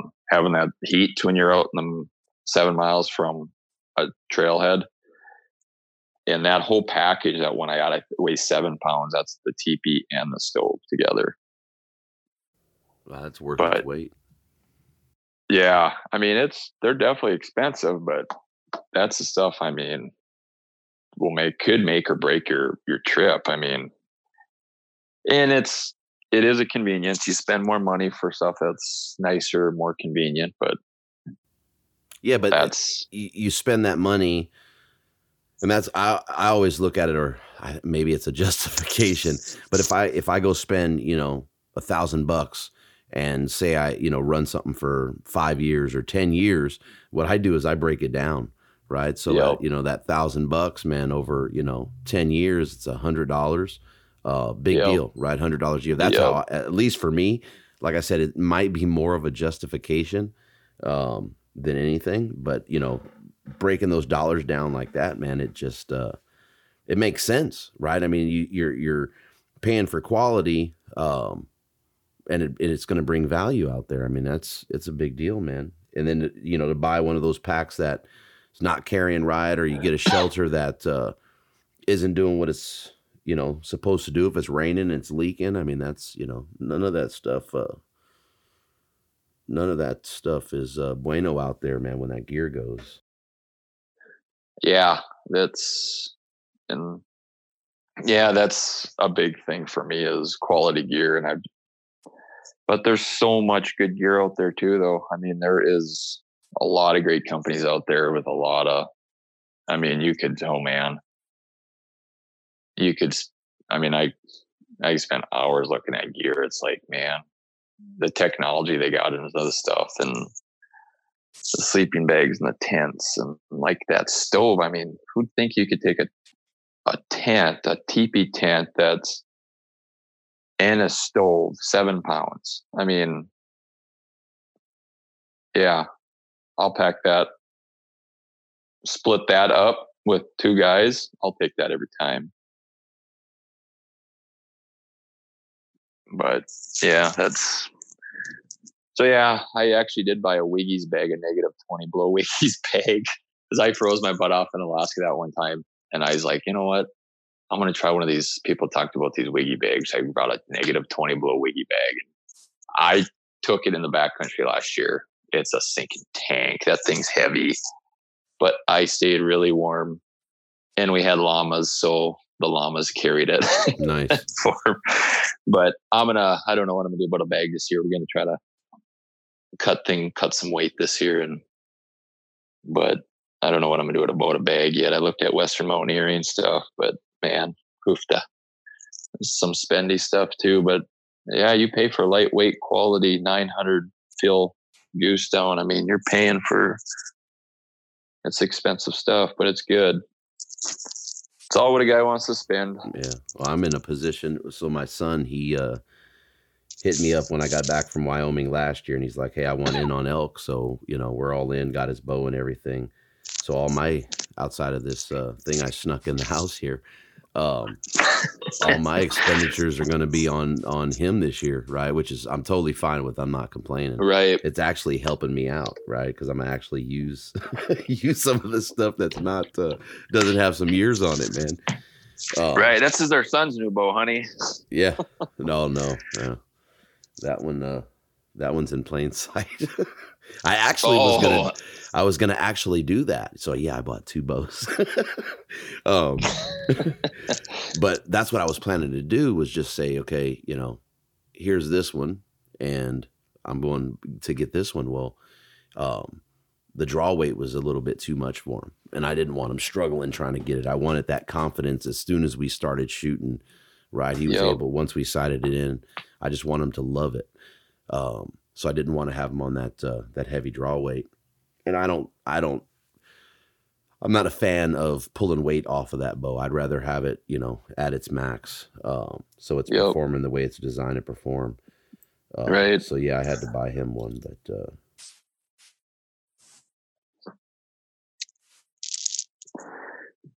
Yeah, I I'm bound and determined this year. I'm I haven't killed a deer with my bow for a while. It's been a while. I just I'm definitely I'm gonna kill deer this year with my bow. Just I'm gonna. I have to. I haven't done stuck my time into archery hunting as as much as I'd like to, but I'm hoping to. I screwed up a hunt last year that stellar mule deer, 20 yards from him, big old mule deer, and I wrecked it, screwed it. Didn't even get a shoot, and he stood up at 20 yards in front of me and didn't even get a shot. I don't. How do you even do that? How do you get to 20 yards of a big mule deer? He stands up and you don't even shoot. I well I had a the biggest, the biggest California blacktail I've ever seen. Um, twenty, I think he was twenty-seven yards away from me. Um, had no idea I was there. Goes behind a bush. I get anxious, right? Because I can't see him. So I reach down and I look and I'm like, all right, you know, he's all ruddy. His neck's nasty and swollen. And I grab this the first stick at my feet and I want to rake a little bit with it just to try and get him to come around this big old bush. and as soon as I went to rake with it, man, that dry rot piece of a son of a goes snap. And he didn't look my direction. He just he was gone. He bolted. Just gone. And I all I could do was shake uh, my head and I laughed at myself and it was just like, oh my God, I just blew that. No picture, nothing. I mean, this thing was he was beautiful, man. Beautiful and blew it. And you thought about and you thought about that every day for how long? Like it's a long like, time. Yeah, it's been like three years. I know it sticks. Oh. yeah, I was. You learn, right? Like you said, you you learn. Oh man, I learned so much on that. Just on that two hour. I don't know if it was two hours. I mean, hour and a half stock. I mean, if I could do it all over again, I'd thing would be dead. But well, that's the same thing I think, right? Because all I had to do, he was he was gonna feed out, right? He the way he came up, he was feeding around. He started, you know, call it two o'clock, and when I lost him, he was probably at you know 11, 11.30. He was just gonna keep feeding. He would actually been about 17 yards if I if I would have just sat there. And I don't usually I'm patient, and I don't know. I don't know what it was that just yeah, it just said, "Hey, do this, dummy." I don't know, man. But you yeah, look back on that hunting, stuff. But yeah, that's there you go. Exactly. Yep. That's the thing you'll remember forever. Yep. Rushed it. It was like, oh man. But you gotta love yeah, because well, it was even cool because my son was behind me at 60 yards and he had the video camera rolling the whole time. So I was like pumped about that. Well, he was zoomed in right on me. So when that deer got up and and looked at me and then took off, he was zoomed in on me, so he couldn't even get the deer on camera. But I was I went back and looked at it. I wanted to just look at the footage, and he was zoomed in, so you couldn't even see the deer stand up. But oh well, it was. I watched him until we got about way too much snow, but I know exactly where he's at. I'm going after him again this year. So what's uh so, what's that 2019 season looking like? Or is it still um, out to out well, to tags at this point?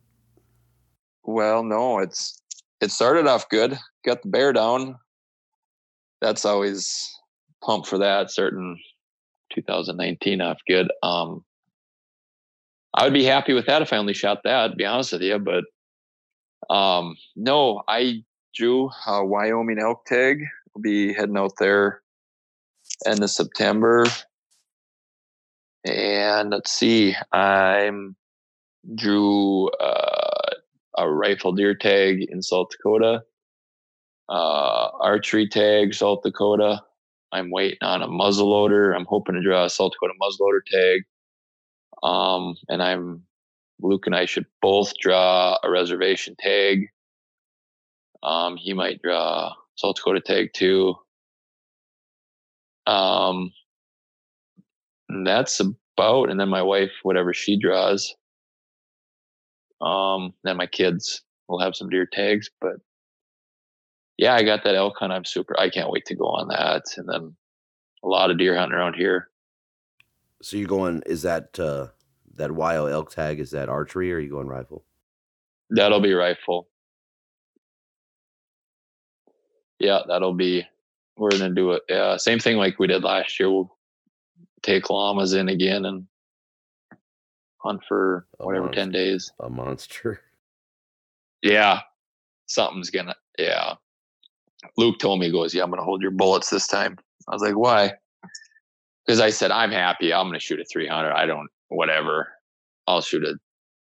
He goes, "No, you're not." He goes, "I'm holding your bullets then." Man, the, I I don't for me, I, and maybe because I'm so I'm I'm in my infancy with the elk, I don't see how he has that much damn restraint, man. Oh well, I'm the same way with whitetails around here. There'll be a 150 inch whitetail around here, and I really I don't want to even shoot it.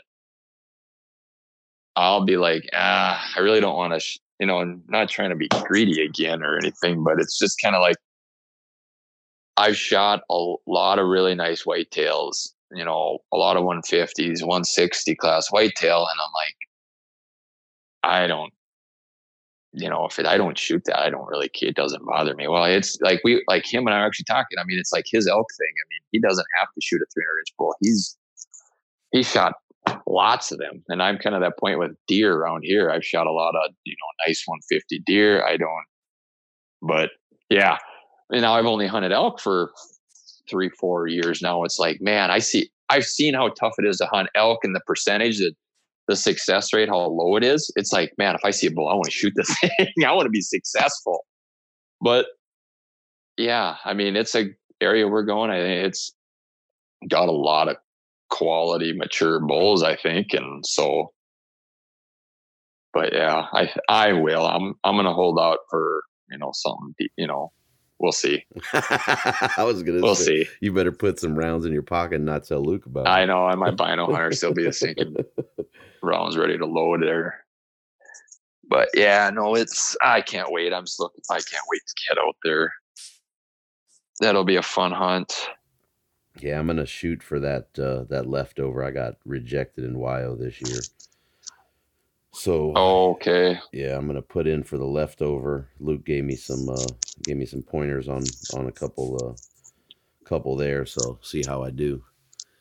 If yeah, not, it's yeah for sure. If not, we'll try again next year for it. But. Is Wyoming the pretty much where you've only is that the only state you've elk hunted? Yeah, or you elk hunt? No, I got I've been trying to draw here in California forever. Um, oh, I see. Yeah, I think that's pretty tough to draw, isn't it? Oh my god, I think I keep saying I have 17. I think I'll have 17 points this year.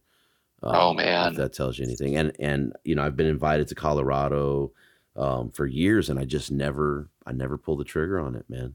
So last year I said, you know what, this or not last year was 2017. I said I'm not I'm not waiting anymore. Um, I'm gonna just start going after them, and uh, man, just fell in freaking love with it. I yeah, I kicked myself in the butt going, why did you wait? I know, didn't you? That's I know. I'm this I wanted to do it since I was a little kid. And I'm like, man, why didn't I do this earlier? But oh well, I'm gonna enjoy it. Gotta enjoy it now. And like and like it's like YO Luke says, just go hunt. It doesn't matter. Just go hunt. And that's that kind of really, he's right. Just go hunt. You don't have to shoot a big bull. You don't have to shoot a monster deer. Just go hunt. Just go. I mean, and that kind of, yeah, I mean, and I'm not just don't all after horns all the time, but I kind of, you know, around here, my look for mature deer, I guess. But well, that's kind of that evolution, right? I mean, and I've talked about that before because people start going, "Oh, trophy, blah blah blah blah blah blah blah." So f and what? Um, and if you you know you you're you're looking for that one that makes you happy at that point, you know. Right, and I mean it's like we get people that come from out of state all the time here, and and I even catch myself saying it sometimes. Gosh, he's shooting them smaller mule deer. Need to let him grow. Well, it's his hunt. It's his hunt. He, if that makes him happy, then shoot the deer. If that, I mean, this is his tag. This is his hunt. You know, my trophy is different for his. But you know, like some people, they'll say, "Oh, you just trophy hunt." Well, yeah, I kind of do, but I kind of don't. I hunt for meat. I always get extra doe tags to fill the freezer. If I don't get an elk, if, you know, I uh, it's kind of sucks if you don't get an elk because the freezer is like, holy cows, where's all the meat go? And so then around here, I mean, I've hunted around here long enough. I know the area really well, and so I can, you know, if I got a a tribal tag, if I got a state tag, if I want, I mean, I can go out on a weekend or I can go in a couple days. I can fill them tags a day or two. I mean, but then my season's over. I don't want to do that.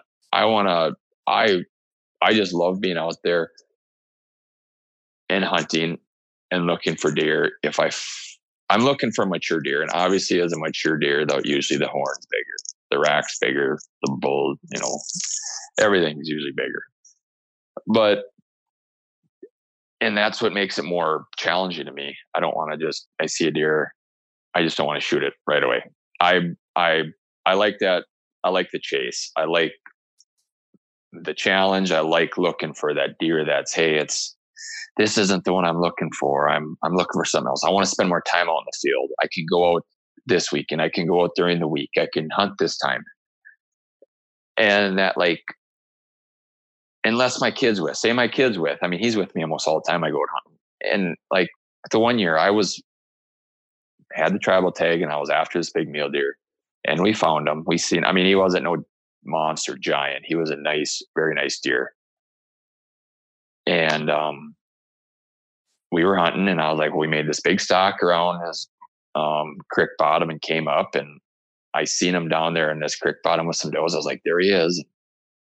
And we're belly crawling and then we're getting up and it's pretty flat. So we had to try to be somewhat stealthy. And um, so, and these does see me and they stood up and they take off. And I'm only 200 yards away. They start trotting. He starts kind of quartering away and taking off. And so I pull up and shoot him and quartering away shot him. He went down. And um, I was giving my son high fives. I'm like, there, you know, of course the mule deer run away with their ears pinned back. I'm like, holy buckets. They look big. Well, he's getting, you know, he was super excited. I get it closer and I'm like, oh my gosh. He's like, what? I was like, I didn't shoot the right deer. He's like, what do you mean? Well, that deer we were watching was farther down the creek. This was a different one. And I'm like, uh, he's like, Dad, that was probably the funnest hunt I've ever been on. I'm like, you're right. Good it shit. doesn't matter the size of the horns. He loved it. And I was like, yep. So then that kind of caught me off guard. I'm like, you know what? He had an awesome time. So that's all that matters. Yep, that's it. So if he's if we're hunting and he's like, Dad, let's get that deer. Okay, well, let's go for it. So I always want the experience to be good for him, not all. And then I don't want to. And I've told him before, you know, I don't want him to think that we can we only have to shoot big deer with big racks or you know the horns have got to be so big. That's not what it's all about. And sometimes, yep, I I'm after that big mature deer. That's what I'm hunting. And yes, I love hunting mature trophy deer. It just it makes it more challenging. It makes the hunt more enjoyable for me now because I mean, I can go out and shoot a 120 inch whitetail or whatever. I mean, it's there's plenty of them around. I just don't. That's I'm just it. Yeah, I mean, and I'd rather spend my time out whether whether I shoot one or not. If I don't shoot one, I don't care. That's I get enough meat from extra doe tags, or now that Cooper's got he can get mentor tags and all that. We're gonna get enough meat. So it's just a time that I can get out and hunt. I'm and if I get that opportunity at a great deer, then I'll take it. If not, then I'm not bummed. Sometimes, yeah, I get bummed. And it's like oh, I haven't found that deer, but hey, I'm fortunate enough I can be out hunting. I'm not. I'm healthy, and I can go and do that. I don't have to worry about disabled or something like that. Yeah, I was just talking to a buddy uh, right before we got on, and uh, he's like, "Hey, what are you what are you putting in for here?" You know, talking about the home tags, and I said, "Man, whatever is going to extend my season." You're right. So we have uh, there's a couple zones. So we have like a zone, which is pretty much I don't know. I call it a third of the state. It's from it's from basically the L.A. Ventura County line, so just north of where your sister lives, all the way up towards uh, the Bay Area, out to the from the coast to the five freeway. Um, and that season starts in like I think it starts in August and runs through early October, and then the other tag goes from September, I think the second weekend in September, all the way to December thirty first. And it's just is that like, split up for archery the first half and rifle the second half? On the first tag, yeah, it's uh, you get five weeks of archery, and then I think the last three weeks are rifle, and the other tag, um, the one that's from September to January, is a uh, is an archery only tag. So oh, but, okay, and and it's not a great area, but it, that's what I told him. I go honestly, I just want a time in the woods, man. I don't. I Yeah. really don't care. You know, and it's either sex. So if I'm not seeing nothing, um, you know, I'll I'll arrow and doe. I have no no qualms about it, man. Yeah, I I told myself too this year. I said I'm just gonna stick a deer with my bow, whether it's a doe, whether I'm just gonna do it. It's been a while since I've harvested with my bow. It's just time. I got to do it. Whether it's a doe, I don't care. Yeah, it doesn't uh, pull any punches with it, man. It doesn't matter to me. I could I could Yeah. care less. I'm out in the woods. That's all it is, man.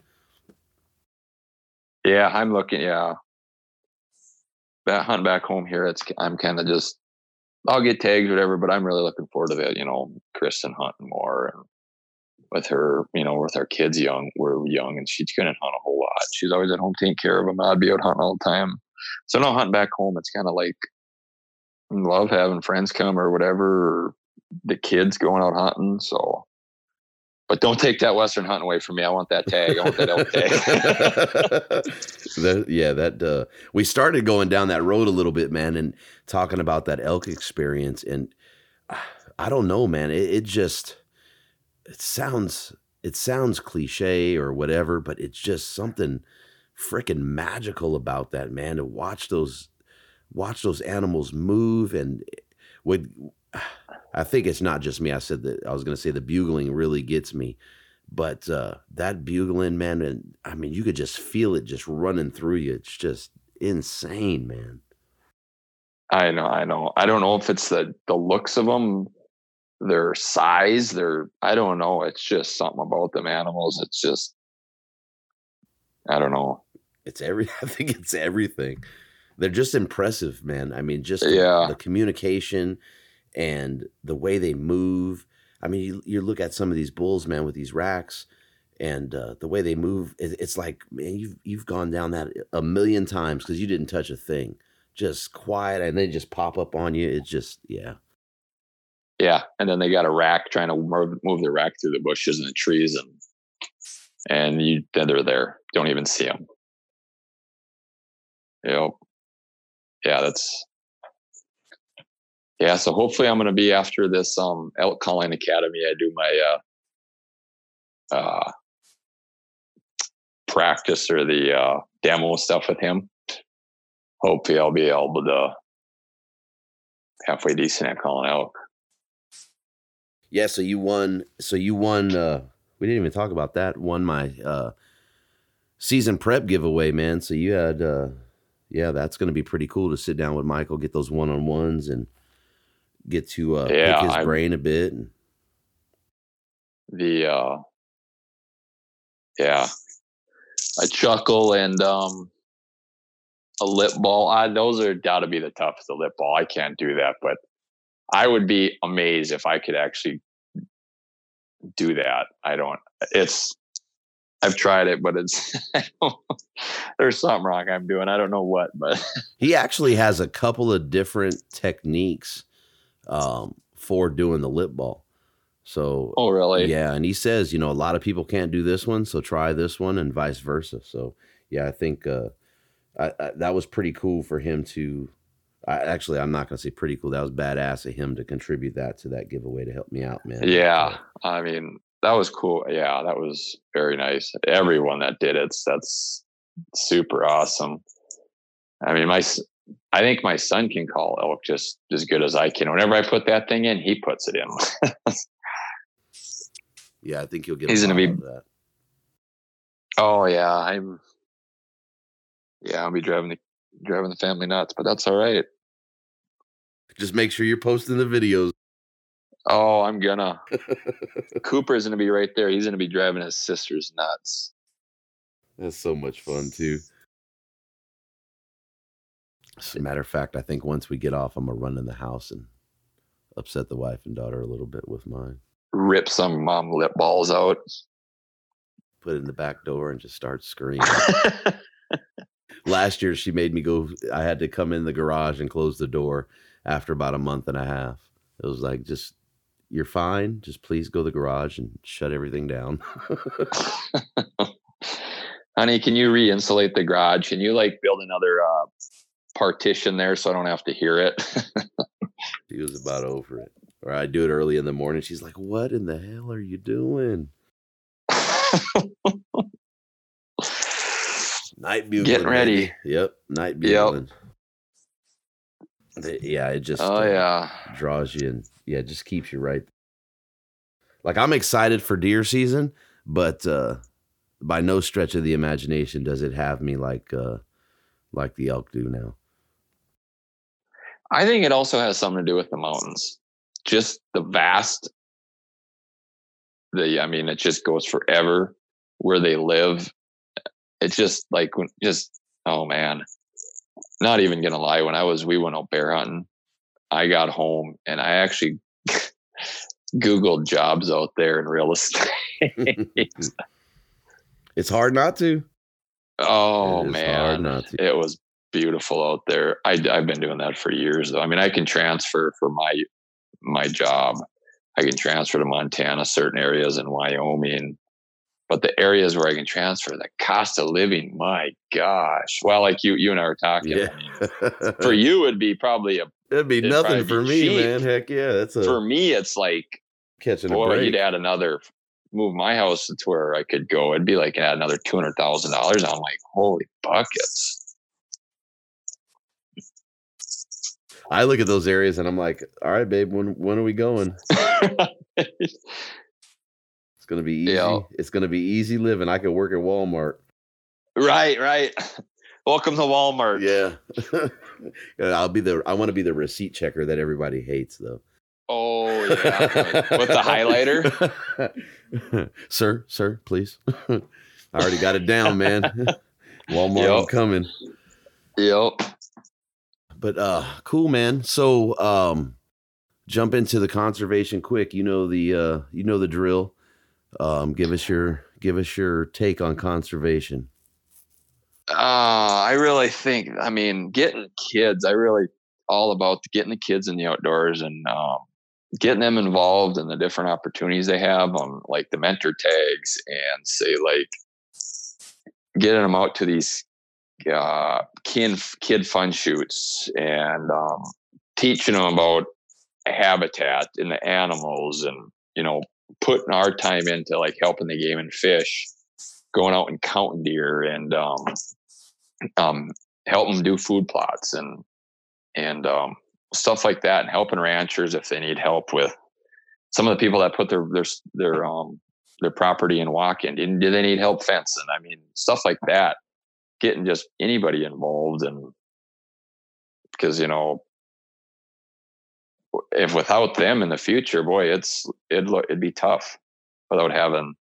I mean, it's young you have to get the younger kid generation involved in it or else it's to fail and then us just doing our part you know so many people trying to take our public lands away and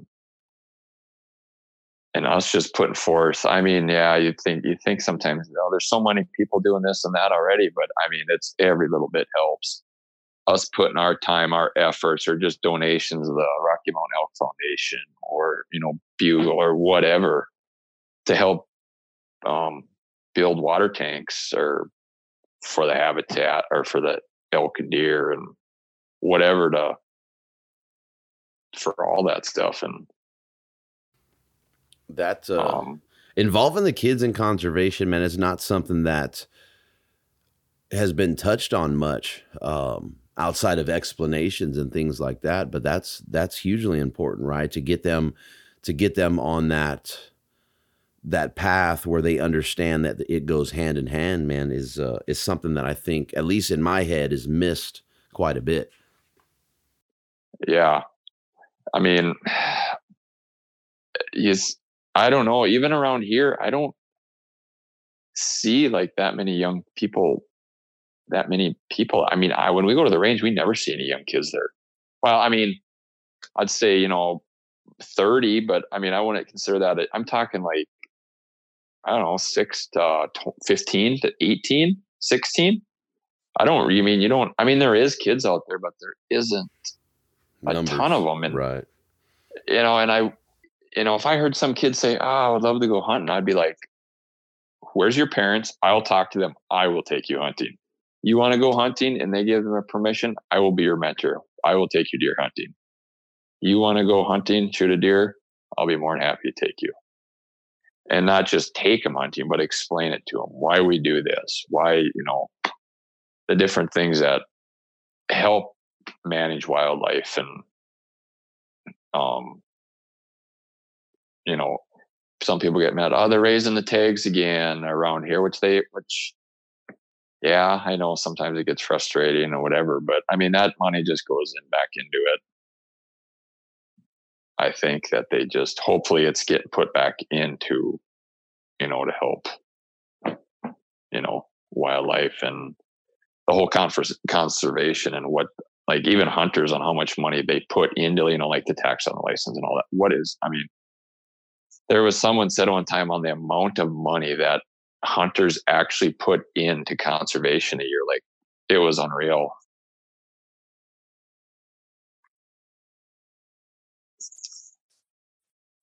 I don't know that it, it's it's very necessary.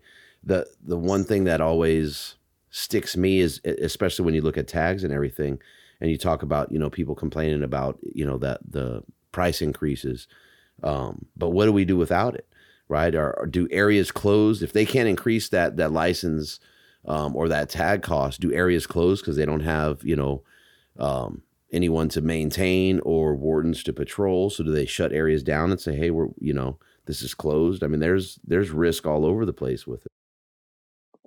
Right. And I, I just hope they're doing the right, you know, when they raise it, the cost of the tag. I hope they're, you know, appropriating um, right. I mean, that's whatever exactly. You, yeah, you hear that a lot, right? Where you know you say, hey, you know, or you donate to you know whatever it is, BHA, Sportsmen's Alliance, Rocky Mountain Elk Foundation, and and a lot of the response is, well, I don't know where the money goes. They don't actually use the money for that stuff, right? Blah blah blah. It's a business. Um, yeah, it, it's yeah, that's a rough one. I mean, you got to do the homework, but we have to contribute in some way, shape, or form. If you can't give the money, then give time, right? Like you said, go out mm. there and you know help. Like here, they they go and do guzzlers and things of that nature, cleanups. I mean, that's all contribution. Yep. Yeah, no, that's that's all part of it. I mean, I mean, if some hunters would just do their part, pick up their garbage, pick up their own garbage that they throw on the ground. I mean, come on that's a whole other that's a that's a rabbit hole there, man, because that is a frustrating effing topic. That and just out, yeah, people cut fences to get through. That's like, oh, really? doesn't help us. Definitely doesn't help no, us. No, and then yeah, yeah, I could go down forever on other stuff like that, but I'm not even gonna go there. That uh that's the same guys complaining uh, about no access. I, and it's not all of them, right? Broad stroking, but that's the type of guy that is right. I'm gonna cut this fence. I should be able to go in here if I want to. Right. They don't, they don't help the situation at all. Yeah, exactly. And then ranchers and people get mad at hunters. Well, bye bye. We're supposed in. to stick. Yeah, we're supposed to. We're all hunters. You know, everyone that's hunter is supposed to get stick together, help each other out. Drives me nuts is people bashing each other on Facebook or Instagram. This person shot a deer. We probably posted the tags not in the right spot, or it's like, I was, oh, I get so frustrated and so upset like that. It's like, really? Can't you just say congratulations, great deer? Um, instead of say, well, where'd you shoot that? I need what unit was it? And and then people just say, oh, you know, someone will say something and then it'll go into a a long thing about argument about oh you shot it at 600 yards and then it'll turn into a big fight and then it's great great shot. I'm glad you got the deer. Congratulations. Yeah, move on. done with keep scrolling. That's it. Be done with it. I mean and that's one of the things like with the podcast that i i've been trying to work on right? And i don't know you know reach is one thing blah blah blah. But i, I just don't get I, I don't get, you know, having to be on one side of the fence or another when it comes to it. I mean, you know, we're out there seeking for the most part the same thing, right? Right. To to have to have this divide in every aspect of it is just it's just stupid, man. It just doesn't make any damn sense. None. nope. I know it's frustrating, but yeah, it's. I don't think it's going to change anytime. I mean, it just seems like it's worse, and people bashing hunters, and but yeah, let them bash just- us. Let's not bash Yep. ourselves, right? I mean, that's just well, that's what I mean. I mean, just uh, have a normal conversation about it instead of, but, but yeah, easy. Um, I we'll get off that soapbox because we'll we'll be talking for another two hours. That one just yeah, it just irritates the piss out of me. So, anything in closing, man? Anything you want to get out there? Um, any apologies to Kristen for letting us know she shot through her blind? Keep you safe after uh, she hears um, yeah, honey, I um gonna be gone in Wyoming for probably a long time. Forgive me. Um, uh no, just just want like people that are just getting in the outdoors, or some people I know get nervous because you know I want to start out hunting or whatever, and all these people are showing pictures of big elk and big deer. And I just wish you get that out to you don't have just if you hunt, you don't have to shoot a big deer. You don't have to shoot a big elk. Um, just go out and just do it. Go enjoy it. Um, if you don't feel your tag, it's not a big deal. Who cares? It's about the experience. It's about getting out. It's about doing it with friends and family. It's about, you know, enjoying, enjoying the great outdoors. Um, I just, I feel like some people think with so much on Instagram and all the popularity stuff, it's like, oh, I got to have this. I got to have that. You know, he's running this kind of gear and this backpack. I got to have that. Go to Walmart, get yourself a Jan Sport and some hiking boots and and go hiking, go hunting, grab a gun, shoot at 100 yards. You don't have to shoot a deer at 600 yards, shoot them at 50 yards. It doesn't matter. Go and have fun and just don't worry about what, just be yourself. That's, I mean, go and be yourself. Don't try to be like this person because he's got a million followers or this. I mean, just be yourself. Don't, don't worry about what people think about you because you're running like a JanSport backpack and thinking jeans and a hooded sweatshirt. Who cares? Some people are unfortunate to have a great job or have a little more money than this person, so it doesn't matter. Just get out there and enjoy it because life's short. You just never know. Good deal, man. Well, I'm glad we finally got uh, a moment to do this. Got you back from the hunt. Um, you were a little bit sick there, but yeah, man, I appreciate the time. Um, thanks for all your support, man. I appreciate you listening and supporting this podcast and me. It's uh, is greatly appreciated, man. Yeah, no, thanks for having me on. I love it. I love listening to the podcasts, you know, throughout the throughout the weeks. And um it's something new if I'm driving. It's like, oh, there's a podcast, gotta get that podcast on. It's just love listening to different people and their what you know, different stories. You're doing a great job and um talking is easy. That's the biggest part. You know, you think you'd be on here, you'd be nervous and all that, but no, it easy talking to you go smooth. You do a great job, and thanks for all that you do and um, supporting the hunting industry and everything else. Try to kill that divide a little bit, man, in my own little way. Yep. Yeah, good deal, man. You can catch up with Brady on Instagram at Brady Retterath. Head over to westerncontours.com, subscribe, and catch up on all the episodes. Thank you for listening. Follow and tag us on Instagram at Western Contours. Jump on iTunes, Google Play, and Podbean. Subscribe, leave us a comment, and don't forget to hit that five star rating.